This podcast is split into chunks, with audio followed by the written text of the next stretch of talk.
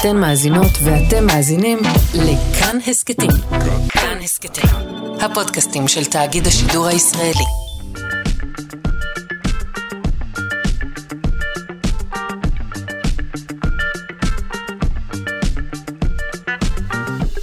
שלושה שיודעים.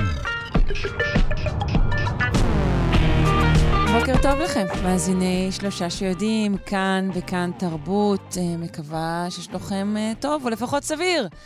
הבוקר, אה, לרגל יום הולדתו של אלברט איינשטיין, ננסה להבין מהי אינטליגנציה, וגם לשאול האם הילדים שלנו יותר אינטליגנטים מאיתנו, או שזה רק נדמה לנו. ננסה להבין גם למה לפעמים כדאי להיות קטן, זה נעשה בפינת האבולוציה שלנו, ונדבר על איך טכנולוגיות deepfake יכולות לחסוך מיליונים. בשעה השנייה, עכברים עם שני אבות ביולוגיים, uh, ופינת לשון שתוקדש לחד קרן של נועה קירל. עורכת אותנו אלכס לויקר, מפיקה תמר בנימין, אל הביצוע הטכני דימה קרנצוב, אני שרון קנטור, וברוב גדול אני מצביעה על כך שנתחיל.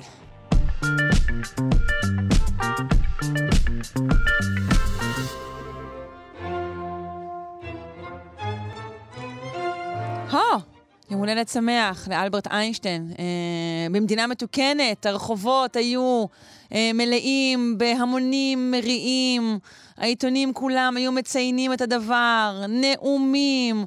ספרים מיוחדים, אבל נראה שהיום הזה יעבור יחסית בשקט, אבל לא אצלנו. אנחנו נפנה כעת ליהל עצמון, קימאית ואשת חינוך מדעי מכון דוידסון. בוקר טוב. בוקר טוב, שרון. שיו, אני עדיין לא נרגעת מהסאונד היפהפה של אולפן שלושה שיודעים במכון דוידסון. מה שלומך? אני בסדר גמור. יופי. אה, אז נכון, אנחנו מציינים היום, אה, ש... בתאריך ה-14 למרץ, שני מועדים מאוד חשובים לאנשי החינוך המדעי. אה, אחד הוא באמת יום הולדתו של אלברט איינשטיין, אבל השני, וככה נזכיר אותו רק על הדרך, כי אי אפשר לוותר, היום הוא גם יום הפאי הבינלאומי. יכולנו לדבר הפאי. גם הרבה מאוד על פאי בסך הכל, אבל אולי נעשה נכון. את זה הם, הם, ביום אחר. לגמרי, אבל כן, ה-3.14. שומרים על עצמאותנו. נכון, זה, זה, זה כך בגלל ש... נכון, תאריך אמריקאי זה כאילו March 14, אז נכון, זה הפוך, כאילו. אז אתה כל הזמן שם את השלוש ואז את ה-14. וזה מזכיר לכולנו את ה-3.14 של, של הפאי הידוע, ששולט בחיינו המתמטיים, אבל לא רק. כן. אה, ואמריקאים בהחלט נוהגים בימים כאלה לחלק פאי לשכנים, כי אם כבר פאי אז שיהיה טעים. אבל אנחנו באמת אה, נניח את יום הפאי בצד ונדבר אה, על היום השני, על יום הולדתו של אלברט איינשטיין, שמשמש בעולם לציין את יום החינוך המדעי. אה, יפה. כן, לא סתם, כן. ולחגוג בדרך כלל בשנים... מתוקנות, אה, אנחנו אפילו מקיימים אה, את יום המדע סביב התאריך הזה. כן, כן, זה יום שבו מעבירים הרבה מאוד תקציבים לחינוך מדעי, בעיקר בפריפריה, זה, זה ידוע, כן. הלוואי, אמן. אבל uh, בהחלט uh, זה. ואם אלברט איינשטיין היה uh, חי היום, היינו חוגגים לו לא פחות מ-144 שנים.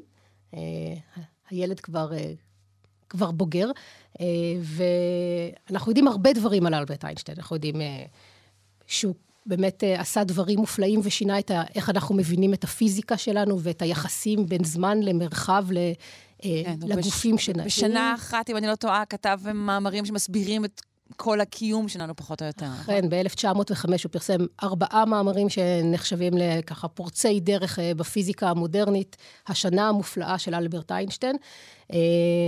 אבל אחר כך הוא עשה עוד לא מעט דברים אחרים, והוא... כן.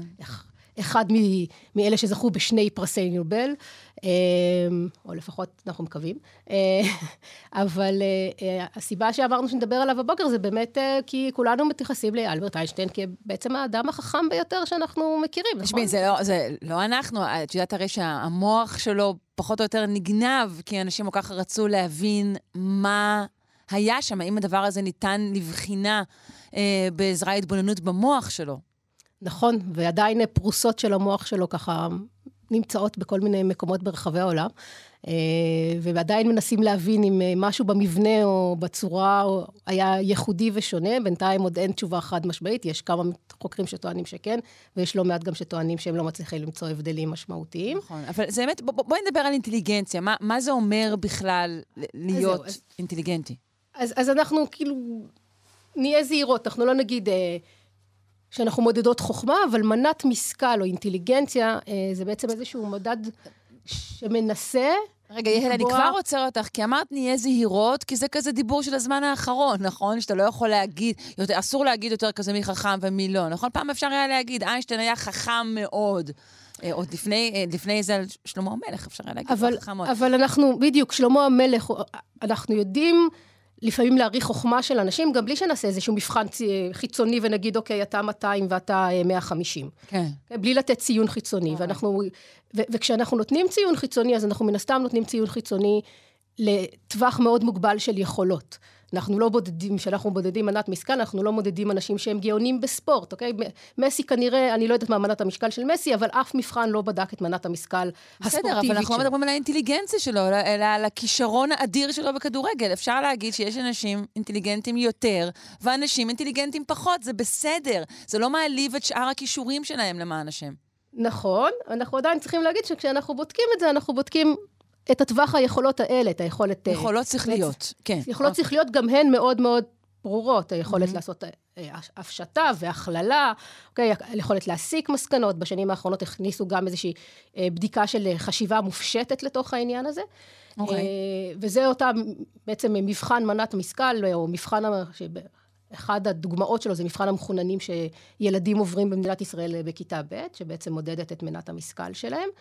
אמ, והמבחן הזה, מעבר לזה שהוא אמור אה, באמת לנסות לאתר את אלה שיכולים יותר, שיש להם פוטנציאל אה, ככה לימודי טוב ויכולת להגיע למסקנות וחשיבה שונה מאחרים, רגע, זאת אומרת שיש יש מתאם, נכון? בין נגיד הצלחה בהמית לבין אה, תוצאות אה, מהמבחנים האלה, לא או, או מוש- מנת משכל. כן, יש מתאם, לא מתאם מושלם, אבל יש מתאם אה, מסוים אה, אה, בין התוצאות של המבחנים האלה לבין יכולת, אה, באמת, אה, הצלחה אקדמית, ובין יכולת להצלחה אה, בכלל, באמת בתחומים שדורשים חשיבה מופשטת, אה, כאמור, הסקת מסקנות, אה, חשיבה כמותית, את הדברים שהמבחן הזה באמת מצליח ככה לבדוק ולקבל מהם איזשהו מידע. מאיזו שנה יש מבחנים כאלה בכלל?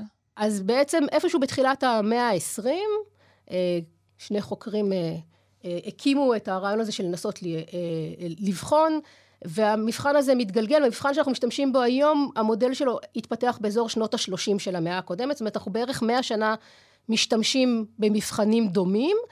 אה, הם כל הזמן עוברים, המבחנים האלה כל הזמן עוברים שינוי והתאמה, כי הם מאוד תלויי תרבות. והם מאוד תלויי סביבת למידה, והם בעצם כל הזמן עוברים גם תקנון מחדש. המבחן של, ה- מבחן האינטליגנציה שלנו בעצם אומר, אוקיי, אנשים מתפלגים באופן נורמלי, כלומר, יש לנו מין, נדמיין כולנו מין תמונה של פעמון, שבדיוק באמצע של הפעמון נמצא הבן אדם הממוצע. שהוא 50 קבוע על... על, על יש, יש, לו, יש לזה מספר קבוע לנקודה הזאת? כן, תמיד 100. תמיד 100, אוקיי. תמיד אז 100, לפי אוקיי? זה, אז אוקיי. מנת המשכל הממוצעת היא תמיד 100, 50 אחוז יהיו מעל 100, 50 אחוז יהיו מתחת ל-100, כשבעצם רוב האוכלוסייה מתפזרת בין אזור של 70, 75, לאזור של 130 בערך, זאת אומרת, שם נמצא הטווח הנורמלי של רובנו. כשמי שנמצא מתחת לאזור של ה-70, היום בעולם המערבי אנחנו מדברים על אנשים בעצם שאנחנו קובעים שיש להם איזושהי בעיה התפתחותית, אה, אוקיי, איזושהי בעיה, מה שאנחנו בעבר היינו קוראים פיגור שכלי, אנחנו, אה, זה איזושהי התפתחות לא תקינה של היכולת. לקו- לקות שכלית כלשהי. כן. אוקיי. ומעל 130 באזור ה-140 והלאה, שם אנחנו מדברים בעצם על המחוננים, אה, המאה ה-60, ה- אוקיי? איינשטיין במבחני איי-קיו, או בניסיון לדמות מבחני איי-קיו על הידע שלו, מעריכים אותו באזור ה-195 עד 210. וואו. בסדר? שם, בקצה. והסיפורים האלה על זה שהוא לא הצליח בבית ספר, זה, זה, זה נכון, אבל, נכון? זה, אה, באופן כללי, יש כל מיני סיפורים על, אה, הוא היה איש אה, מאוד אה, מעניין וצבעוני, ואני לא יודעת להגיד עד כמה זה נכון היסטורית, אני לא יודעת כמה יש לנו באמת עדות היסטורית, כמה הוא יכול היה בבית ספר, ואנחנו מכירים אבל מעצמנו ילדים מאוד מאוד חכמים ונבונים, שמאוד קשה להם לשבת, ו... וזה, וזה באמת יותר... בסדר, אולי כי, כן, לא, לא מלמדים אותם דברים שמספיק מעניינים אותם, או מגרים את שכלם. ושוב, אמרת שהמבחנים האלה הם, הם, הם עוברים תקנונים ומותאמים תרבותית, ובאמת אפשר להגיד שהם מותאמים באיזשהו אופן אה, לחשיבה המערבית, אה, כפי שאנחנו נכון. תופסים אותה, נכון? נכון, זאת- ולכן הם כנראה בהכרח מוטים פחות לעבור תרבויות לא מערביות. זאת אומרת, אם אנחנו ניתן לאנשים שלא גדלו בתרבות המערבית מבחן איי-קיו, כנראה שנקבל שם תוצאות קצת שונות ממה שאנחנו מצפים, נמוכות יותר, וזה באמת אחת הביקורות על המבחן הזה, ואחד הדברים שאנחנו רואים במבחן הזה לאורך הדורות, זה בעצם שכל דור הוא אינטליגנטי קצת יותר מהדור הקודם. האפקט הזה נקרא אפקט פלין, על שם המדען שגילה אותו, שבעצם אמר שכל, בעצם כל עשר שנים, המאה שלנו זז שלוש נקודות קדימה. זאת אומרת, אם אנחנו נסתכל על אנשים מאה שנים אחורה, אז ה-IQ הממוצע שלנו הוא בעצם 130 IQ שהיה לפני מאה שנה. איך אנחנו מסבירים את זה? אז יש הרבה מאוד הסברים, חלקם מדברים על שיפור בתזונה, על תנאים יותר טובים, על מערכת חינוך שונה. ג'יימס פלין, אותו. אולי מה שמשתפר זה המבחנים בכלל. גם יכול להיות. יכול להיות. בהחלט. ג'יימס פלין, אותו פרופ... באמת אותו פרופסור שמצא את אפקט פלין, טוען שבעצם עצם העובדה שאנחנו עוסקים בחינוך מדעי, ובחשיבה מדעית, שזה בעצם אחד הדברים שהשתנו לאורך ה-200 שנה האחרונות, יותר עיסוק, יותר חינוך מדעי, יותר עיסוק במדע, בכל שכבות האוכלוסייה, פחות באמת העובדה שהטכנולוגיה מפנה אותנו ומאפשרת לנו לחשוב על מדע הרבה יותר שעות ביום, בעצם מחזקת את היכולות שלנו, ואנחנו רואים שמדור לדור אנחנו נעשים אינטליגנטים יותר, טובים יותר בחשיבה כמותית, בחשיבה מופשטת, ביכולת הסקת מסקנות והכללה. ולכן אנחנו רואים תזוזה כל הזמן. כן, בממוצע כמובן, ואני לא יודעת מה ההתפלגות של מדינות כאלו או אחרות, דברים כאלה, בטח יש נתונים. יש נתונים ויש שאלות, ו- ותמיד זה עולה סביב כמות זוכי פרס נובל יהודים, האם אצל היהודים יש התפלגות איי-קיו אחרת. זה, זה שאלות שעולות, בינתיים, כאילו, ויש כל מיני הסתכלויות עליהן, אבל צריך כאמור לזכור שזה מבחן אחד שבודק אינטליגנציה. ויש עוד דברים שאפשר לבדוק ואפשר... על זה אנחנו מדברים היום. ביום אחר נדבר על, על מבחנים אחרים, התפלגויות אחרות. שאלה אחרונה, האם ניתן לשפר את האינטליגנציה שלנו בכל מיני אופנים? אז, אז יש, יש ויכוח בנושא. אנחנו היום, רוב המחקרים היום מדברים על כך שבערך 70 אחוז מהאינטליגנציה שלנו מגיעה מהגנטיקה. בעצם היכולת של המוח שלנו, מהדרך שבה המוח שלנו חושב, ממהירות המחשבה שלנו, מכמות הקשרים שנוצרים במוח שלנו, ולכן 70 אחוז, מגיע... אבל זה, זה משאיר מקום לשיפור. בדיוק, וזה משאיר מקום של בערך 30 אחוז שמגיעים, אזור ה-30 עד 40 אחוז, שבעצם מגיעים מההשפעות של הסביבה. אז אנחנו כן מכירים, אנחנו מכירים את העובדה שלא מעט הורים שרוצים שהילדים שלהם יעברו את מבחן המחוננים, שולחים אותם לעשות קורס הכנה למבחן המחוננים, כנראה. ואנחנו קוראים לזה סביבה, כי סביבה כאן הכוונה לכך שההורים חושבים שזה חשוב, למשל. גם, גם זה סביבה. גם זה סביבה, okay. בהחלט. גם עצם העובדה שהם משקיעים על זה זמן וכסף, כן. בהחלט משפיע. וכן, זהו, כסף. וגם היכולת, לי... לגמרי, וגם היכולת להתאמן. זאת אומרת, אם אני יודע איך המבחן הולך להיראות ומה סגנון השאלות, ואני, עצם העובדה שאני אתאמן והוא יהיה לי יותר מוכר, ואני אהיה יותר רגוע במבחן, כי כבר ראיתי כאלה, גם זה נותן לי יתרון שיכול לשפר את הציון שלי במבחן נכון, האינטליגנציה. נכון, למרות שאומרים שכאילו מכונני בוננזה, הם לא צריכים את ההכנות האלה. נכון. המבחן פרוס לפניהם, הם פשוט קוראים אותו כמו שאנחנו קוראים של ש- ילדים. ש- שזו המטרה, אני חושבת, המטרה היא באמת גם לאתר את אלה שלמרות שהסביבה אולי לא תומכת אה, באופן מלא ביכולות שלהם, עדיין יש אותם, וכדאי שהמדינה, מערכת החינוך, אולי ישקיעו בהם קצת יותר, כן, כי בסוף אני, זה יחזור אני אלינו. אני מזכירה ברגעים כאלו את העובדה המדהימה שכיתות מכוננים, כאלו שמאפשרות לילדים מכוננים ללכת מדי יום למסגרת שתואמת את יכולותיהם, נמצאות אך ורק רק אה, ב- ב- בעיקר בתל אביב ובעוד אה, קומץ אה, ערים גדולות ומשהו בשרון, אבל בכל הפריפריה בישראל, כולה, והפריפריה מדברת גם, נגיד, חדרה וצפונה, אה, אין שום כיתת מכוננים, רק מרכזי שליפה פעם בשבוע. בשאר הזמן, הילדים המכוננים, מה שנקרא, שיחפשו את החברים שלהם. אה, זה נכון, זה... ועוד לא דיברנו על זה שבעצם לקבוצת המכוננים יש לנו גם אפיונים פסיכולוגיים נכון, אחרים. נכון. שזקוקים לתמיכה גם רגשית שונה אה, על הפער. להכשרה רגע. שונה לחלוטין של נכון. מורים שעובדים איתם, ללא ספק. נכון. ואנחנו כן יודעים אבל שהשקעה בהם בגיל צעיר מניבה תוצאות אה, בגילים אה, רחוקים יותר, לא רק עבור עצמם, אלא גם עבור החברה אה, כולה, ולכן... אה, אנחנו נצא מפה בקריאה לכל אה, מקבלי ההחלטות. נכון, להשקיע כן, שוב, גם את- בשכבה את הזאת. זה תלוי איך אנחנו תופסים את, ה, את החברה, ומה טוב עבורה ומה לא. אני חשה שיש פערים בתפיסה הזאת במדינה בזמן האחרון. אבל בסדר גמור. אה, יהל עצמון, אנחנו נאחל אה, לך ולכל מאזיננו אה, יום הולדת אה, שמח לאיינשטיין, אה, וגם יום פאי בינלאומי. שמח, אה, שתרבי פאי, רצוי אה, פאי פקן, שהוא כידוע הפאי הטעים ביותר. אה, את אוהבת פאי אחר, אגב? את יכולה כרגע לבחור. אני- בעד פאי תפוחים, אני מצטערת, אני מאוד מסורתית. יואו, את כל כך קלאסית, פשוט מדהים. אז אה, גם יום החינוך המדעי הבינלאומי, אני מאוד מודה לך על השיחה הזו. יהל עצמון, אה, כימאית ואשת חינוך מדעי ממכון דוידסון. תודה, יום טוב.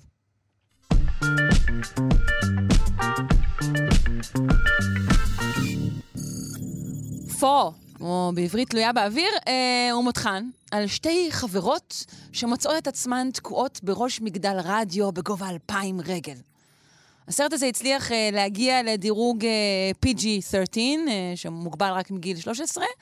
איך הוא עשה זאת? על ידי הסרה של יותר מ-30 קללות לאורך הסרט, ב post production, בהפקה שלאחר מעשה, ולא באמצעות צילומים מחדש. אה, זה נעשה אה, בעזרת אה, טכנולוגיית deepfake, מהסוג המתקדם ביותר. עליה נשמע מהדוקטור אלעד ליבמן, חוקר במעבדת המחקר העצמאית של SparkCognition, סטארט-אפ בינה מלאכותית שמבוסס באוסטין, טקסס, אשר בארצות הברית. שלום. שלום וברכה, אני שמח לחצות שוב את האוקיינוס וירטואלית היי. אה, בבוקר נהדר זה. בוקר טוב. אז, אז מה, הם פשוט, מה שהם הם פשוט עברו על הסרט והעיפו משם קללות בפוסט פרודקשן? זה מה שהם עשו? תראי, קודם כל יש לשער שהטכנולוגיה הזאת, הטכנולוגיה הזאת ששמה הוא אה, TrueSync, זו טכנולוגיה של חברה בשם Flawless AI, שהיא אה, מבוססת בלונדון אם אני טועה, ואני מניח שמישהו עבר מראש, הרי הבעיה הגדולה, כאילו אחת הבעיות, זה שהטכנולוגיות המודרניות שאנחנו משתמשים בהן לסינתזה של דברים, החל מציורים מופרכים במידה זו או אחרת ב DALL-E 2 ו Midjourney, וכלה בניסיון לסנטז אה, אודיו, לא יודע, לגרום לברק אובמה לדקלם אה, את החמישייה הקאמרית או whatever. המשאבים החישוביים שנדרשים הם אה, די, די כבירים. אז זה לא שסביר להניח שהם לא לקחו, זאת אומרת, מיקדו באופן אינסטרומנטלי על קטעים שהם ידעו, מישהו ישב ועבר. הרי גם כשאתה מקבל אה, הערות צנזורה, זאת אומרת הערות של אה, זה הסיבה שהדירוג של הסרט הוא PG-13 ולא, לא יודע, אין, לא יודע, R לצורך העניין. וכן הלאה, זאת אומרת שממקדים לך היכן בדיוק הדברים שצריך לשנות. כן, אז היו שם כ- כ-30 גידופים קשים, נגיד, ופשוט מישהו סימן את המקומות שלהם, ואז נגיד בעבר היו פשוט רק מחליפים את, את, את, ה- את האודיו, רק, רק, את ה, רק את הסאונד, נכון? כמו בדיבוב כזה גרוע משפות זרות, לא, אבל עכשיו. עשו משהו אחר. בדרך כלל, זאת אומרת, היו כל מיני פטנטים, זאת אומרת, היו, את יודעת, אה, אה, עורכים את זה, ואז היו משתמשים בפוטאג' אחר, שרואים את הדמות מהגב, ככה שלא רואים שזה, שהליפסינק משובש, או שהיו איכשהו מסתירים את זה, זאת אומרת, היו כל מיני פטנטים, אבל בעיקרון, כמובן, האופציה מועדפת תמיד לצלם מחדש. הטכנולוגיה הזאת היא טובה כל כך, זאת אומרת, קודם כל להגיד לטובת המאזינים מהי הטכנולוגיה. הרעיון הוא בעצם שלוקחים את חתיכת הוידאו המדוברת, טכנולוגיה אה, של אה, מבוססת על זיהוי פנים ואלמנטים של פנים, בנוסף לטכנולוגיות גנרטיביות מאותו סוג שמשתמשים בו לסנטז תמונות של פרצופים סטייל This person does not exist, או לחילופין, אה, אה, לא יודע, כאילו מיד-ג'רני וכן הלאה. מהמם. השילוב של השניים האלה מאפשר לך להגיד, אני רוצה שתוריד את הפריימים האלה והאלה, תשאיר לי טמפלט ריק, עכשיו פה החלק המתוחכם יחסית מגיע, זאת אומרת שיש להם חלק שהוא פרדיקטיבי שמחבר אודיו לוידאו, זאת אומרת, אתה כבר, זו טכנולוגיה שהיא הרי, היא לא הגיעה משום מקום, זו טכנולוגיה שמתבשלת כבר עשור, שאנשים משתמשים בסינתזה של מודלים גנרטיביים, זאת אומרת, לנסות להתאים למשל, לעשות lip syncing של אודיו סינתטי, או בהתחלה התחילו מווידאו סינתטי לאודיו, זאת אומרת, יש לך איזשהו אודיו, יש לך פרצוף, לגרום לפרצוף לנסות לומר את האודיו בצורה משכנעת. ועכשיו לוקחים את זה, את הטכנולוגיה הזאת, מלבישים אותה על טכנולוגיה שמשלימה פריימים חסרים, ואתה בעצם מסוגל לצלם מחדש על בסיס footage קיים, בסיס אה, צילום קיים של אה, וידאו, כמעט אה, כל דבר. זאת אומרת, אני מניח שבגבולות, את יודעת, מה שאנחנו רואים זה דמו מסחרי, מן הסתם יראו לנו מקרי הצלחה, לא את המקרים שבהם המודלים שלהם מקרטעים.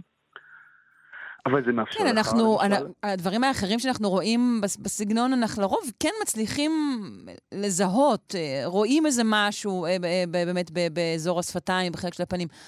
פה לא, זה עשוי בצורה מדהימה. נכון, אבל שוב, זה כאילו, אנחנו מגיעים לנקודה, זאת אומרת, זה לגבי הטכנולוגיה הספציפית של אה, להתאים קול לתמונה מזויפת, או לפברק תמונה וקול בצורה שהיא אורגנית. התחושה כבר כמה שנים הייתה שזה לא עניין של אה, אה, האם, אלא בעיקר מתי. מה שמעניין פה זה ההיברידיות המושלמת של צילום אמיתי עם צילום אה, מזויף. גם היכולת למשל להחליף שפה לחלוטין, שאחד הדמוים שמראים שמאוד מרשימים זה דיבוב. הרי מי מאיתנו לא מכיר דיבובים מביכים מלפני עשורים, או אם אתה מטייל בעולם, אתה מגיע לארצות שאתה רואה דיבובים שבהם אפילו לא טורחים להעמיד פנים שזה דיבוב, פשוט השחקנים מדברים באנגלית ומעליהם איזה קריין מדבב בשפת ה... בשפה המקומית. יש בזה חן, יש בזה חן. אני, אני מסכים, יש איזה חן של... Uh, צפייה ב... לא יודע, ערוץ קהילתי באחת בלילה. לא, אני גם אוהבת את הפיצול שזה יוצר באמת בין ההסתכלות על השפתיים של אדם אומרות משהו אחד לבין זה שאתה שומע משהו אחר. זה משהו באזור פענוח משמעות שמאוד מענג אותי, אבל נעזוב את זה. אוקיי. בוא נניח למרחב הסמיוטי אלימינלי הזה בצד. הטכנולוגיה הזאת שמאפשרת לנו בעצם להפוך את הדבר הזה למשהו שעבד עליו הקלח, כי בעצם אתה יכול להגיד, לא, למעשה גם הגמישות האדירה של הפלטפורמות האלה מעלה את השאלות של האם בכלל אתה צריך שחקנים. זאת אומרת, קח סטיל, או ערימה של סטילים, כאילו, אתה יודע, כזה תמונות קונספט, סנטז וידאו מאפס, עם אודיו שאולי מדובר על ידי בן אדם, ואולי אפילו גם הוא מסונטז. זאת אומרת, אנחנו כבר נמצאים על הרצף הזה, זה כבר לא נראה כמו מדע בדיוני. כן, אתה יודע מה אתה אומר של... בעצם. אתה יודע מה אתה מתאר כרגע. אתה מתאר את הקאמבק הגדול של התיאטרון. המקום בו לא יהיה, לא יהיה deep fake, זה מה שיהיה. אנשים פשוט יחזרו לנוכחות פיזית עזה, לריחו של השחקן המיוזע על הבמה. כוכבית, מי שיכול להרשות לעצמו. אבל מעבר לכך, אין ספק שמי, דווקא בעידן שבו התחושה שהולכת ונוצרת היא שהיא לא נקרי, אנחנו מדברים פה על, השל, כאילו, מדברים פה על השלכה, השלכות של זה למשל, על עולם התוכן ואומנות, קולנוע, טלוויזיה וכן הלאה, אבל בואו נגיד שהטכנולוגיה הזאת, יש לה שימושים זדוניים בהרבה. זאת אומרת, אני לחלוטין לא ברור לי שלאדם מן היישוב כיום יש את ה...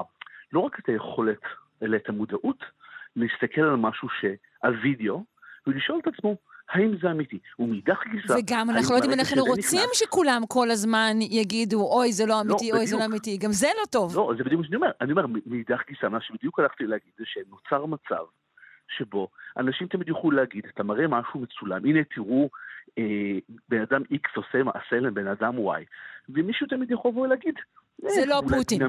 למשל, מי שיכול להגיד זה לא פוטין ולסגור את הסיפור לא רציתי לנקוב בשמות, אני לא אוקיי. בעניין של להסתבך עם אף רשות ביון כרגע, אבל... אה, אוקיי, אז אה, אנחנו נאלצים אה, לסיים את שיחתנו. אנחנו נמליץ למאזינים שמתעניינים להסתכל על ההדגמות של החברה הזו שנקראת פלולס. חסר פגם, חתיכת שם מצאו להם לחברה הזו, נכון? כן, האמת היא שהשם, אבל אני מוכרח להודות שהדמואים עד כה בהחלט אה, לא, לא מביישים את השם המגלומני במקצת. זאת אומרת, באמת איכות הווידאו שנוצר היא בהחלט קפיצת מדרגה מבחינת היכולת אה, אה, לשתות בהולך קולנוע מן היישוב. שוב, בספקטרום, הרי לא, לפני לא מכל כך מזמן, סינתזו את קיומה של קרי... אה, איך קוראים לה? קרי פישר, כן. בסרט סטאר וורס, אחרי מותה, אה, עליה השלום. אז אנחנו יודעים שאנחנו על, על המסילה הזאת, אבל עכשיו ממש דמות אה, משלימה דיאלוג לא קיים במשהו שלא צולם, אלא נברא על ידי מחשב, זו בהחלט יכולת מעניינת ומפחידה כאחד. בהחלט. מזל שהדיאלוג עצמו הוא עדיין משהו שמשנה משהו. דוקטור אלעד ליבמן, חוקר המעבדת המחקר העצמאית של ספארק קוגנישן, אה, שמדבר אלינו אה, מאוסטין, טקסס. תודה רבה. לילה טוב לך. תודה רבה גם לכם, יום טוב. תודה רבה. ביי ביי.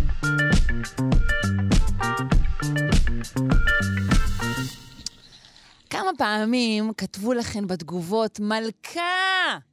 למרות שהייתן רגילות לגמרי, ולא עשיתם שום דבר מיוחד.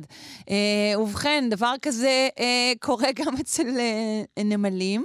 חוקרים מצאו סופר גן, שמעניק לנמלים פשוטות תכונות של מלכה. אה, נפנה אה, לדוקטור אייל פריבמן, אנטומולוג, חוקר אבולוציה של חרקים חברתיים מאוניברסיטת חיפה, מהמכון לאבולוציה והחוג לביולוגיה אבולוציונית וסביבתית.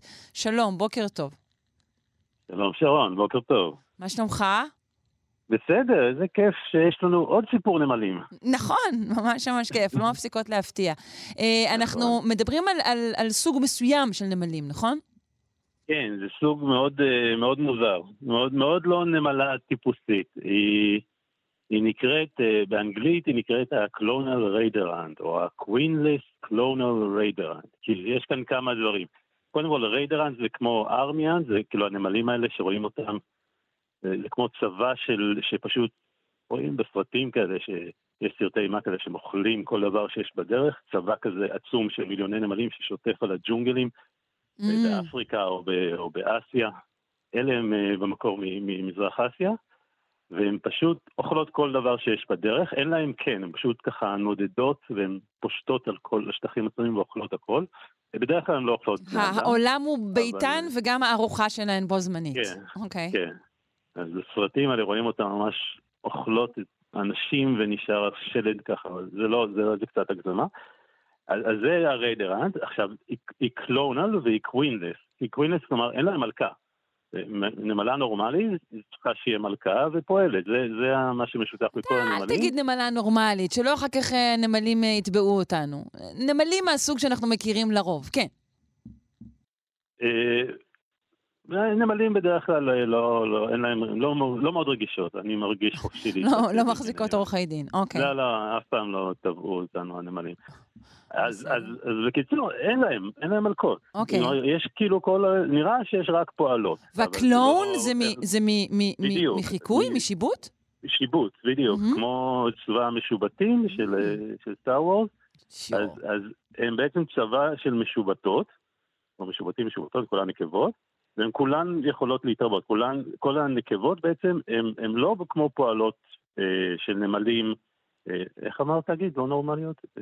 אה, לא מוכרות, מוכרות. כן, הם, הם, בדרך כלל פועלות לא, לא מטילות ביצים, לא מסוגלות אפילו, בהרבה מינים של נמלים, השחלות שלהם בכלל לא מגיעות לבגרות מינית, גם אם הן היו מאוד מנסות, לא יכולה לצאת ביצה. וכאן אה, כל הפועלות, כל הנקבות, הן גם יכולות להתרבות, ובעצם בגלל זה אין צורך במלכה. ו... אבל הן גם משבטות את עצמן, בגלל שיבוט, וזה זה, זה מין זה מאוד מוזר. זה נשמע מאוד דמוקרטי, בגלל, אה, דווקא כל זה... המערך הזה. אה, אפשר להגיד, כן. ביחס למערכת אה, מלוכה, כן. אפשר להגיד שהן מאוד דמוקרטיות, הן כולן זהות, גנטית. אז הן ממש ככה... Mm-hmm. האינדיבידואליזם שם באמת עכשיו, בגלל כל התכונות המוזרות האלה, אה, יש מעבדה בניו יורק אה, של דניאל קרונר, שלקחה את המין הזה והפכה אותו לחיית מודל למחקר של גנטיקה של נמלים, ועושים עם זה דברים מדהימים. זה יתרון עצום לגנטיקה, שכל פרט יכול אה, לשכפל את עצמו. ואז מתחילים לעשות עליהם כל מיני מחקרים גנטיים ומניפולציות גנטיות. וסטודנט לדוקטורט שם, ש, שעבד על הנמלים האלה, אה, ככה, בגלל שהיה לו עין חדה והוא שם לב, פתאום שם לב שיש משהו מוזר. מסתכלת על, על אלפי נמלים, מושבה של, עשרת אלפים נמלים, ובתוכם פתאום הוא רואה איזה פרט אחד שנראה לו מוזר, והוא רואה בעצם שנולדה נמלה שיש לה אה, קצת כנפיים, לא ממש כנפיים כמו שצריך למלכות של נמלים אחרות יש כנפיים. כמו הכנה לכנפיים כזה, כנפיים גמדיות. משהו קצת mm-hmm. מצ'וקמק כזה, קצת מנוון כזה, mm-hmm. אבל כנפיים. ו- ובמין הזה אין מלכות, אף פעם לא רואים מלכות, אף פעם לא רואים נמלים עם כנפיים, לפועלות אין כנפיים. אז הייתה איזו מוטציה, הם חושבים שזה משהו שקרה ממש לאחרונה, כן? אני לא יודע בדיוק מתי, אבל בדורות האחרונים, שהנמלים האלה אה, מתרבות, ונולדה נמלה מוטנטית שמשהו השתנה בגנום שלה.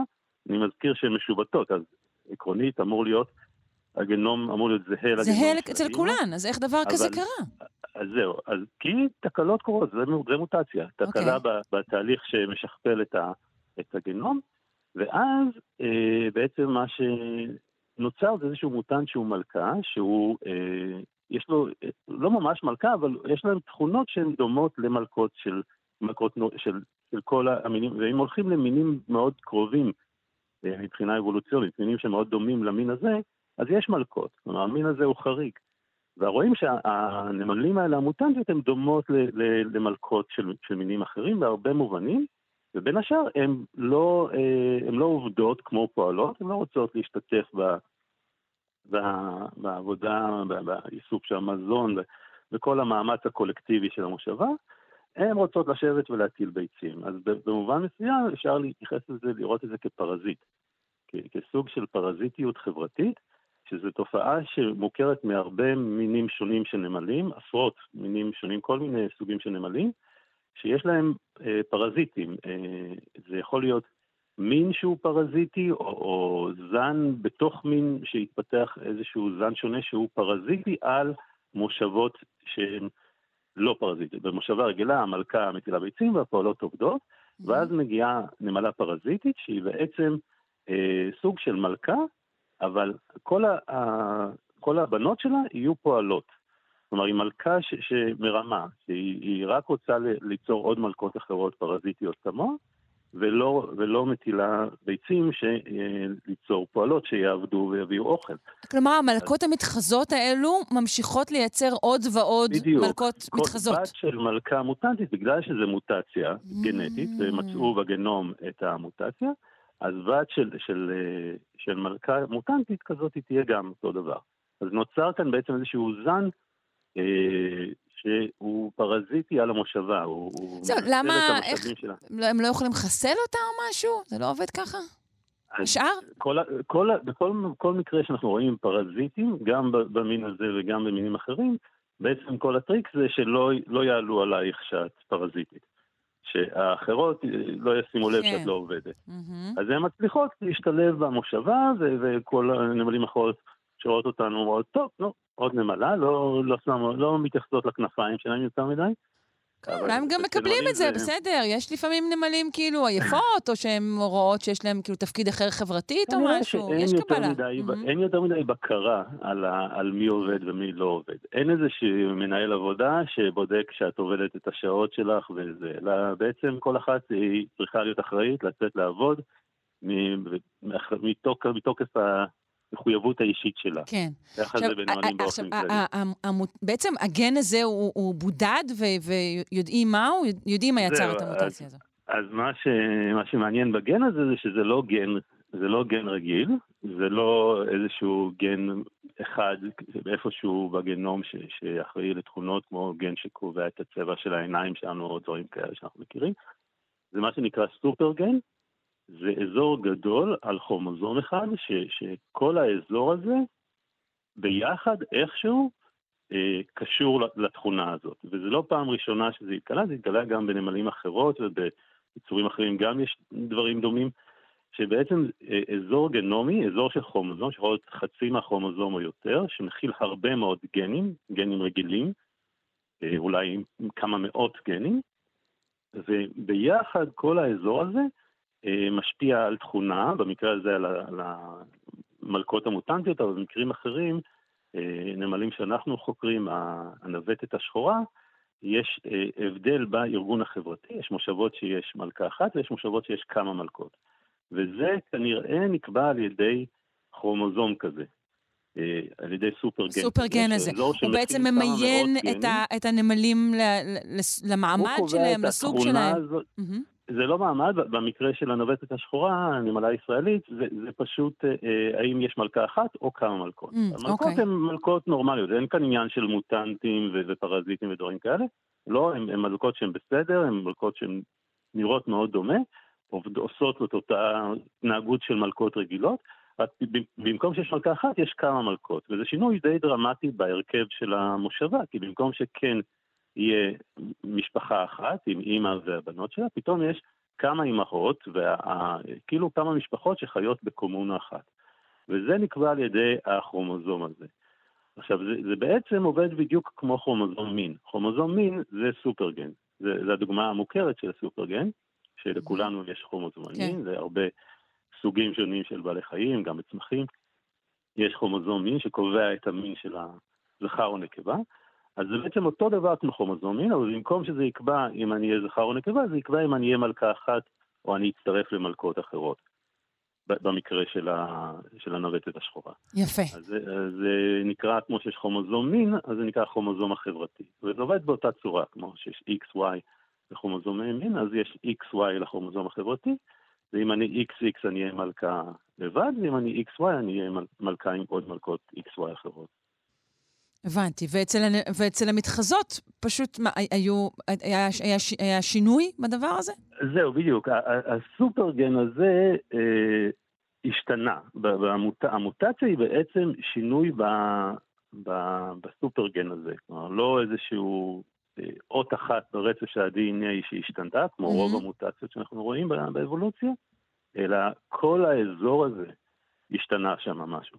הבנו. היה איזה מוטציה שנקראת רקומבינציה, שבעצם שינתה חלק גדול מהכרומוזום, ובגלל זה, זה, זה, זה התכונה הזאת שפתאום הופיעה לה, לא סביר ש, שנראה כזה שינוי דרמטי, בגלל שינוי של, של בסיס אחד, של אות אחת ברצף.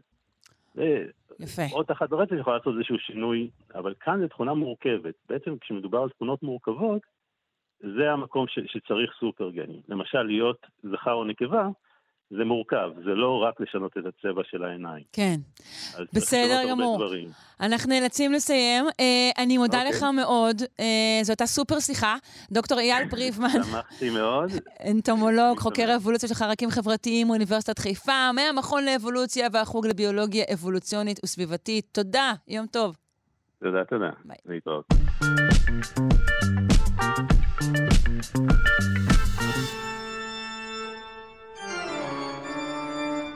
פינת האבולוציה של הפרופסור אריאל צ'יפמן, חבר המחלקה לאקולוגיה, אבולוציה והתנהגות באוניברסיטה העברית. דיברנו אה, בפינות האחרונות על למה כדאי להיות גדול, והיום נדבר על למה כדאי להיות קטן, נכון? נכון, בוקר טוב. בוקר אור. אה, למה כדאי להיות קטן, או מה קורה כשהופכים להיות קטנים? אז דיברתי על היתרונות של גודל, כל מיני דברים שקשורים ליחס שטח פנים ונפח, יותר יעיל אנרגטית, אה, הגנה טובה יותר מטורפים, יכולת לטרוף אוכל גדול יותר, אבל ברור שלא כל בעלי החיים הם גדולים. אם כל בעלי החיים היו גדולים, אז העולם היה נראה אחרת לגמרי. יש בעלי חיים בינוניים, יש בעלי חיים קטנים, יש קטנים מאוד, ואני רוצה להתמקד דווקא בחיות הקטנות מאוד. לא עכברים, אפילו לא נמלים, אלא חיות שהן עוד יותר קטנות מזה, חיות שהן בגודל של מילימטר ומעלה. אה, כמו דובוני המים החמודים שדיברנו עליהם? דובוני המים שדיברנו עליהם לפני שבועיים, שלושה, משהו כזה. אז כן, הם, הם אחת הדוגמאות הקלאסיות לחיות קטנות מאוד. אז קודם כל, איפה אנחנו מוצאים חיות קטנות מאוד? אה, בדרך כלל אנחנו לא מוצאים אותן מסתובבות על פני השטח. חיות קטנות מאוד נוטות לחיות בתוך הקרקע, כלומר בין גרגירי החול או בין גרגירי האדמה. אה, הן כל כך קטנות שהן בעצם העולם שלהן הוא עולם שמתרחש ברווחים שבין גרגרי חול או בין אה, אבנים קטנות. אז זה עולם אחר לגמרי מבחינה אקולוגית, גם הפיזיקה שם שונה לחלוטין. אה, וזה עולם שרוב האנשים, גם ביולוגים, מתעלמים ממנו לחלוטין, לא, קיימים, לא מודעים לקיומו. עולם כזה קיים גם בקרקעית הים וגם על פני היבשה, מתחת לסלעים וכולי. עכשיו, יש קבוצות של בעלי חיים, יש מערכות שלמות, פילה שלמים, אה, שהם רק קטנים. למשל, אה, דובוני המים שדיברנו עליהם, אז דובוני המים הגדולים ביותר מגיעים לגודל של 2-3 מילימטר, ורובם בגודל של חצי מילימטר ומטה. אז יש קבוצות של בעלי חיים שמבנה הגוף שלהם לא מאפשר להם בכלל להיות גדולות יותר. אז השאלה היא מה זה אומר לא מאפשר. זהו, בדיוק מה זאת אומרת. מה זה אומר? למה, למה אי אפשר להיות גדול יותר? מה מאפשר לנו להיות גדולים? נשאל הפוך. מה מאפשר לנו למשל להיות גדולים? יש לנו מערכת הובלה. יש לנו מערכת דם שמובילה חמצן ומזון ומומסים וכל מה שצריך לכל חלקי הגוף. בחיות הקטנות מאוד אין מערכת הובלה. ולכן כל העברת החומרים והעברת החמצן, הכל תלוי בדיפוזיה. עכשיו, דיפוזיה עובדת למרחקים קצרים. דיפוזיה מפסיקה להיות יעילה בסדרי גודל של כמה מילימטרים. ולכן בעלי חיים שאין להם מערכת הובלה לא יכולים להגיע... אתה מתאר מצב, שזה לא הכרח המציאות הפיזיקלית, נכון? אתה מתאר שזה המצב, כאילו יש דיפוזיה קיימת אך ורק ביצורים קטנים, כי ככה. דיפו, לא, דיפוזיה קיימת תמיד, אבל היא יעילה רק במרחקים קטנים. אוקיי. Okay. ולכן בעלי חיים שאין להם מערכת הובלה, כלומר שכל העברת החומרים אצלם היא בדיפוזיה, לא יכולים להגיע לגודל של יותר מכמה מילימטרים, כי mm. פשוט החמצן לא יגיע זה, לכל אוקיי, הרקמות. זה, לא, זה לא יעיל, גם הט, הטבע לא יעשה דבר כזה, אוקיי. בדיוק, זה, זה עניין של מגבלה פיזיקלית, אם אין מערכת הובלה אי אפשר להגיע מעל לגודל מסוים. עכשיו, יש קבוצה של בעלי חיים, תולעים שנקראות תולעים שטוחות. ומהשם שלהם אפשר להבין שהן שטוחות. אה, תולעים שטוחות יכולות להיות די גדולות, אבל הן עדיין שטוחות. כלומר, גם תולעים שטוחות שמגיעות לאורך של כמה סנטימטרים, העובי שלהם נשאר בסדר גודל של מילימטר או שניים. ולהן אין מערכת הובלה, אז הם פתרו את בעיית הגודל על ידי זה שהן גדלות בממד אחד, אבל עדיין ממד אחד, ממד העובי או הגובה, איך שנרצה לקרוא לזה, נשאר קטן כדי שכל הרק, החומרים יוכלו להגיע לכל הרקמות בלי מערכת הובלה. כולנו מדמיינים עכשיו אה, תולעים שטוחות. איפה נמצאות התולעים השטוחות האלה? אה, תולעים שטוחות נמצאות בעיקר במים מתוקים, קצת גם בים, יש קבוצה של תולעים שטוחות ימיות שהן גדולות יותר ויכולות להיות מאוד צבעוניות ויפות.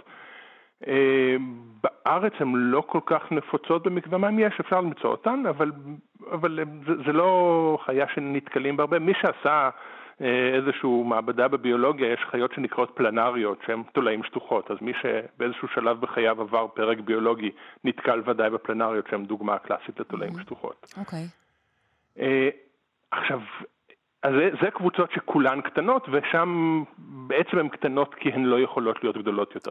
ומה, יש, יש, יש קבוצות שבתוכן יש פרטים שהם קטנים יותר? אז יש קבוצות שבהן אנחנו רואים דוגמאות להקטנה, למיניאטוריזציה, זו מילה איומה. אה, למשל, יש חרקים זעירים. החרקים הקטנים ביותר שאנחנו מכירים מגיעים לגודל של חצי מילימטר. אה, יש צרעות טפיליות למשל, אה, יש, יש עוד כמה קבוצות של חרקים שמגיעים לגדלים מאוד מאוד קטנים. ושם קורים דברים מעניינים. כשאתה לוקח חיה שדגם הגוף הבסיסי שלה, האבולוציוני שלה, הוא של חרק, רוב החרקים הם בגודל של סנטימטר שניים, זה, זה גודל רגיל לחרקים. אתה לוקח את דגם הגוף הזה ומקטין אותו מאוד, אז כל הפרופורציות משתנות לגמרי. למשל, יש מגבלה אה, על הגודל המינימלי של מערכת עצבים, של מוח, שיכול לתפקד. ולכן לכל החרקים הזעירים האלה יש מוח מאוד גדול יחסית לגוף. אה, שזה מאוד, מאוד מוזר ומעניין לראות כשמסתכלים. על, על הדגם גוף של החיות האלה. כשיורדים לגדלים מאוד קטנים, חרקים מעופפים, אז כל הפיזיקה שונה לחלוטין. אה, האוויר בגדלים, כשמגיעים לגדלים של מילימטרים ומטה, האוויר הופך להיות צמיג. ולכן לא צריך ממש כנף יעילה, ולהרבה מהחרקים הזעירים האלה יש כנפיים שנראות יותר כמו מברשת. כלומר, אין כנף שהיא יחידה אחת, אלא כנף שעשויה משערות שערות. ובגלל שהאוויר צמיג בגדלים האלה זה עובד. זה, זה מה, מהפלאות של הפיזיקה בגדלים קטנים. אה, פרופסור צ'יפמן, אנחנו טיפה בחריגת זמנים היום. האם תרשה לי להציע לך אה, להמשיך על יתרונות הקוטן אה, בשבוע הבא? זה בסדר? נוכל, כן, נוכל כן? להמשיך. אולי, אולי ניקח דוגמה ספציפית ונרחיב עליה בשבוע אני הבא. אני אשמח מאוד. תודה רבה לך, פרופסור אריאל צ'יפמן, חבר המחלקה לאקולוגיה, אבולוציה והתנהגות באוניברסיטה העברית. יום טוב. להתראות. ביי.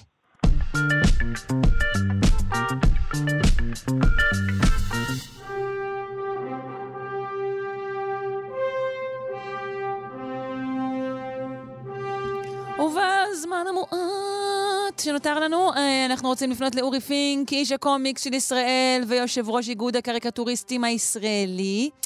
היי אורי, מה העניינים?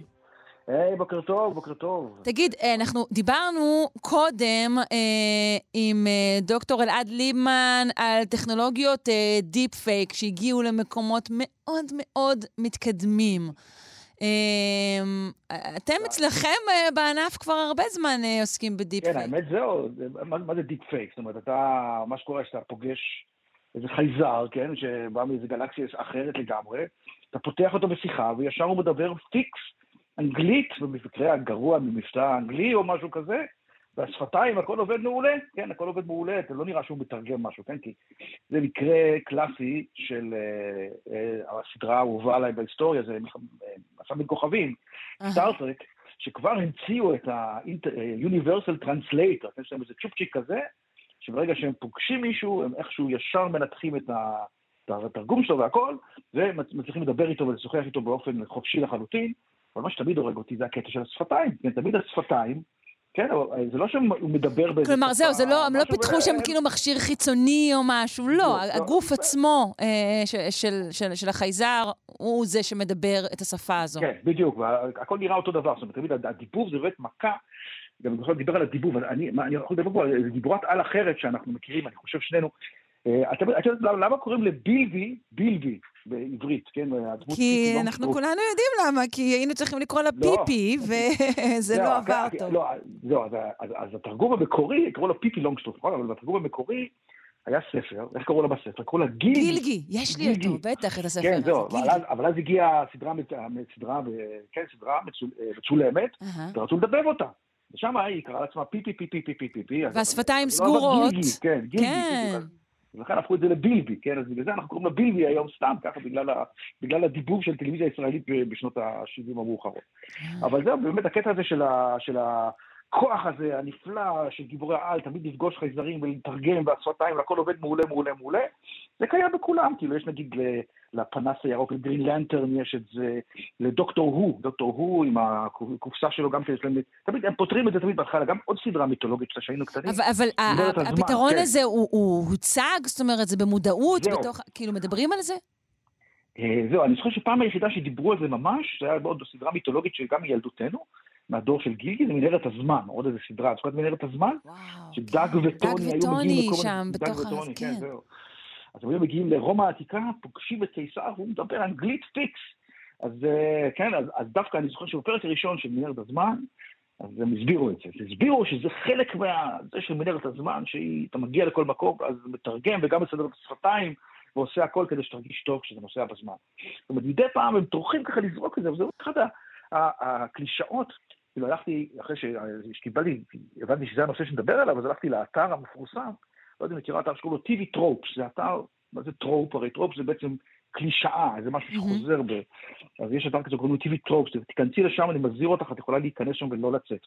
עכשיו הוא מפרט את כל, כל הפעמים שבהם עושים את הדבר הזה של, של אה, תרגום אה, מדעי כזה, כן, היה גם איזה גיבור על כזה, היה גיבור על, שזה היה הכוח שלו, ב X-Men, היה ל X-Men איזה בחור שקוראים לו דאג, ש X-Men זה כל אחד מוטציה עם כוח אחר, זה היה הכוח שלו, הוא היה יכול לתרגם שפות, זה היה, זה הכוח שלו. אבל זה באמת האופציה הטובה, כי על פי רוב עושים פשוט הפקות ענק על, לא יודעת מה, מלחמות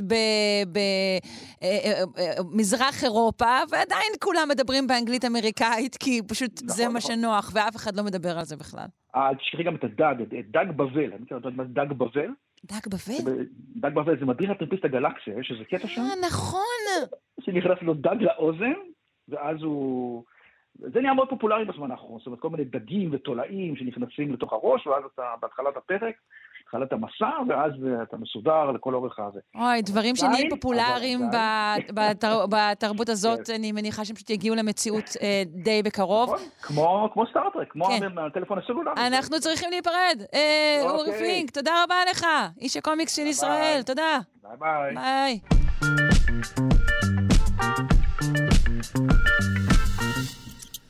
המשפחות של היום הן אה, כידוע מגוונות הרבה יותר מבעבר, ועכשיו גם אצל עכברים.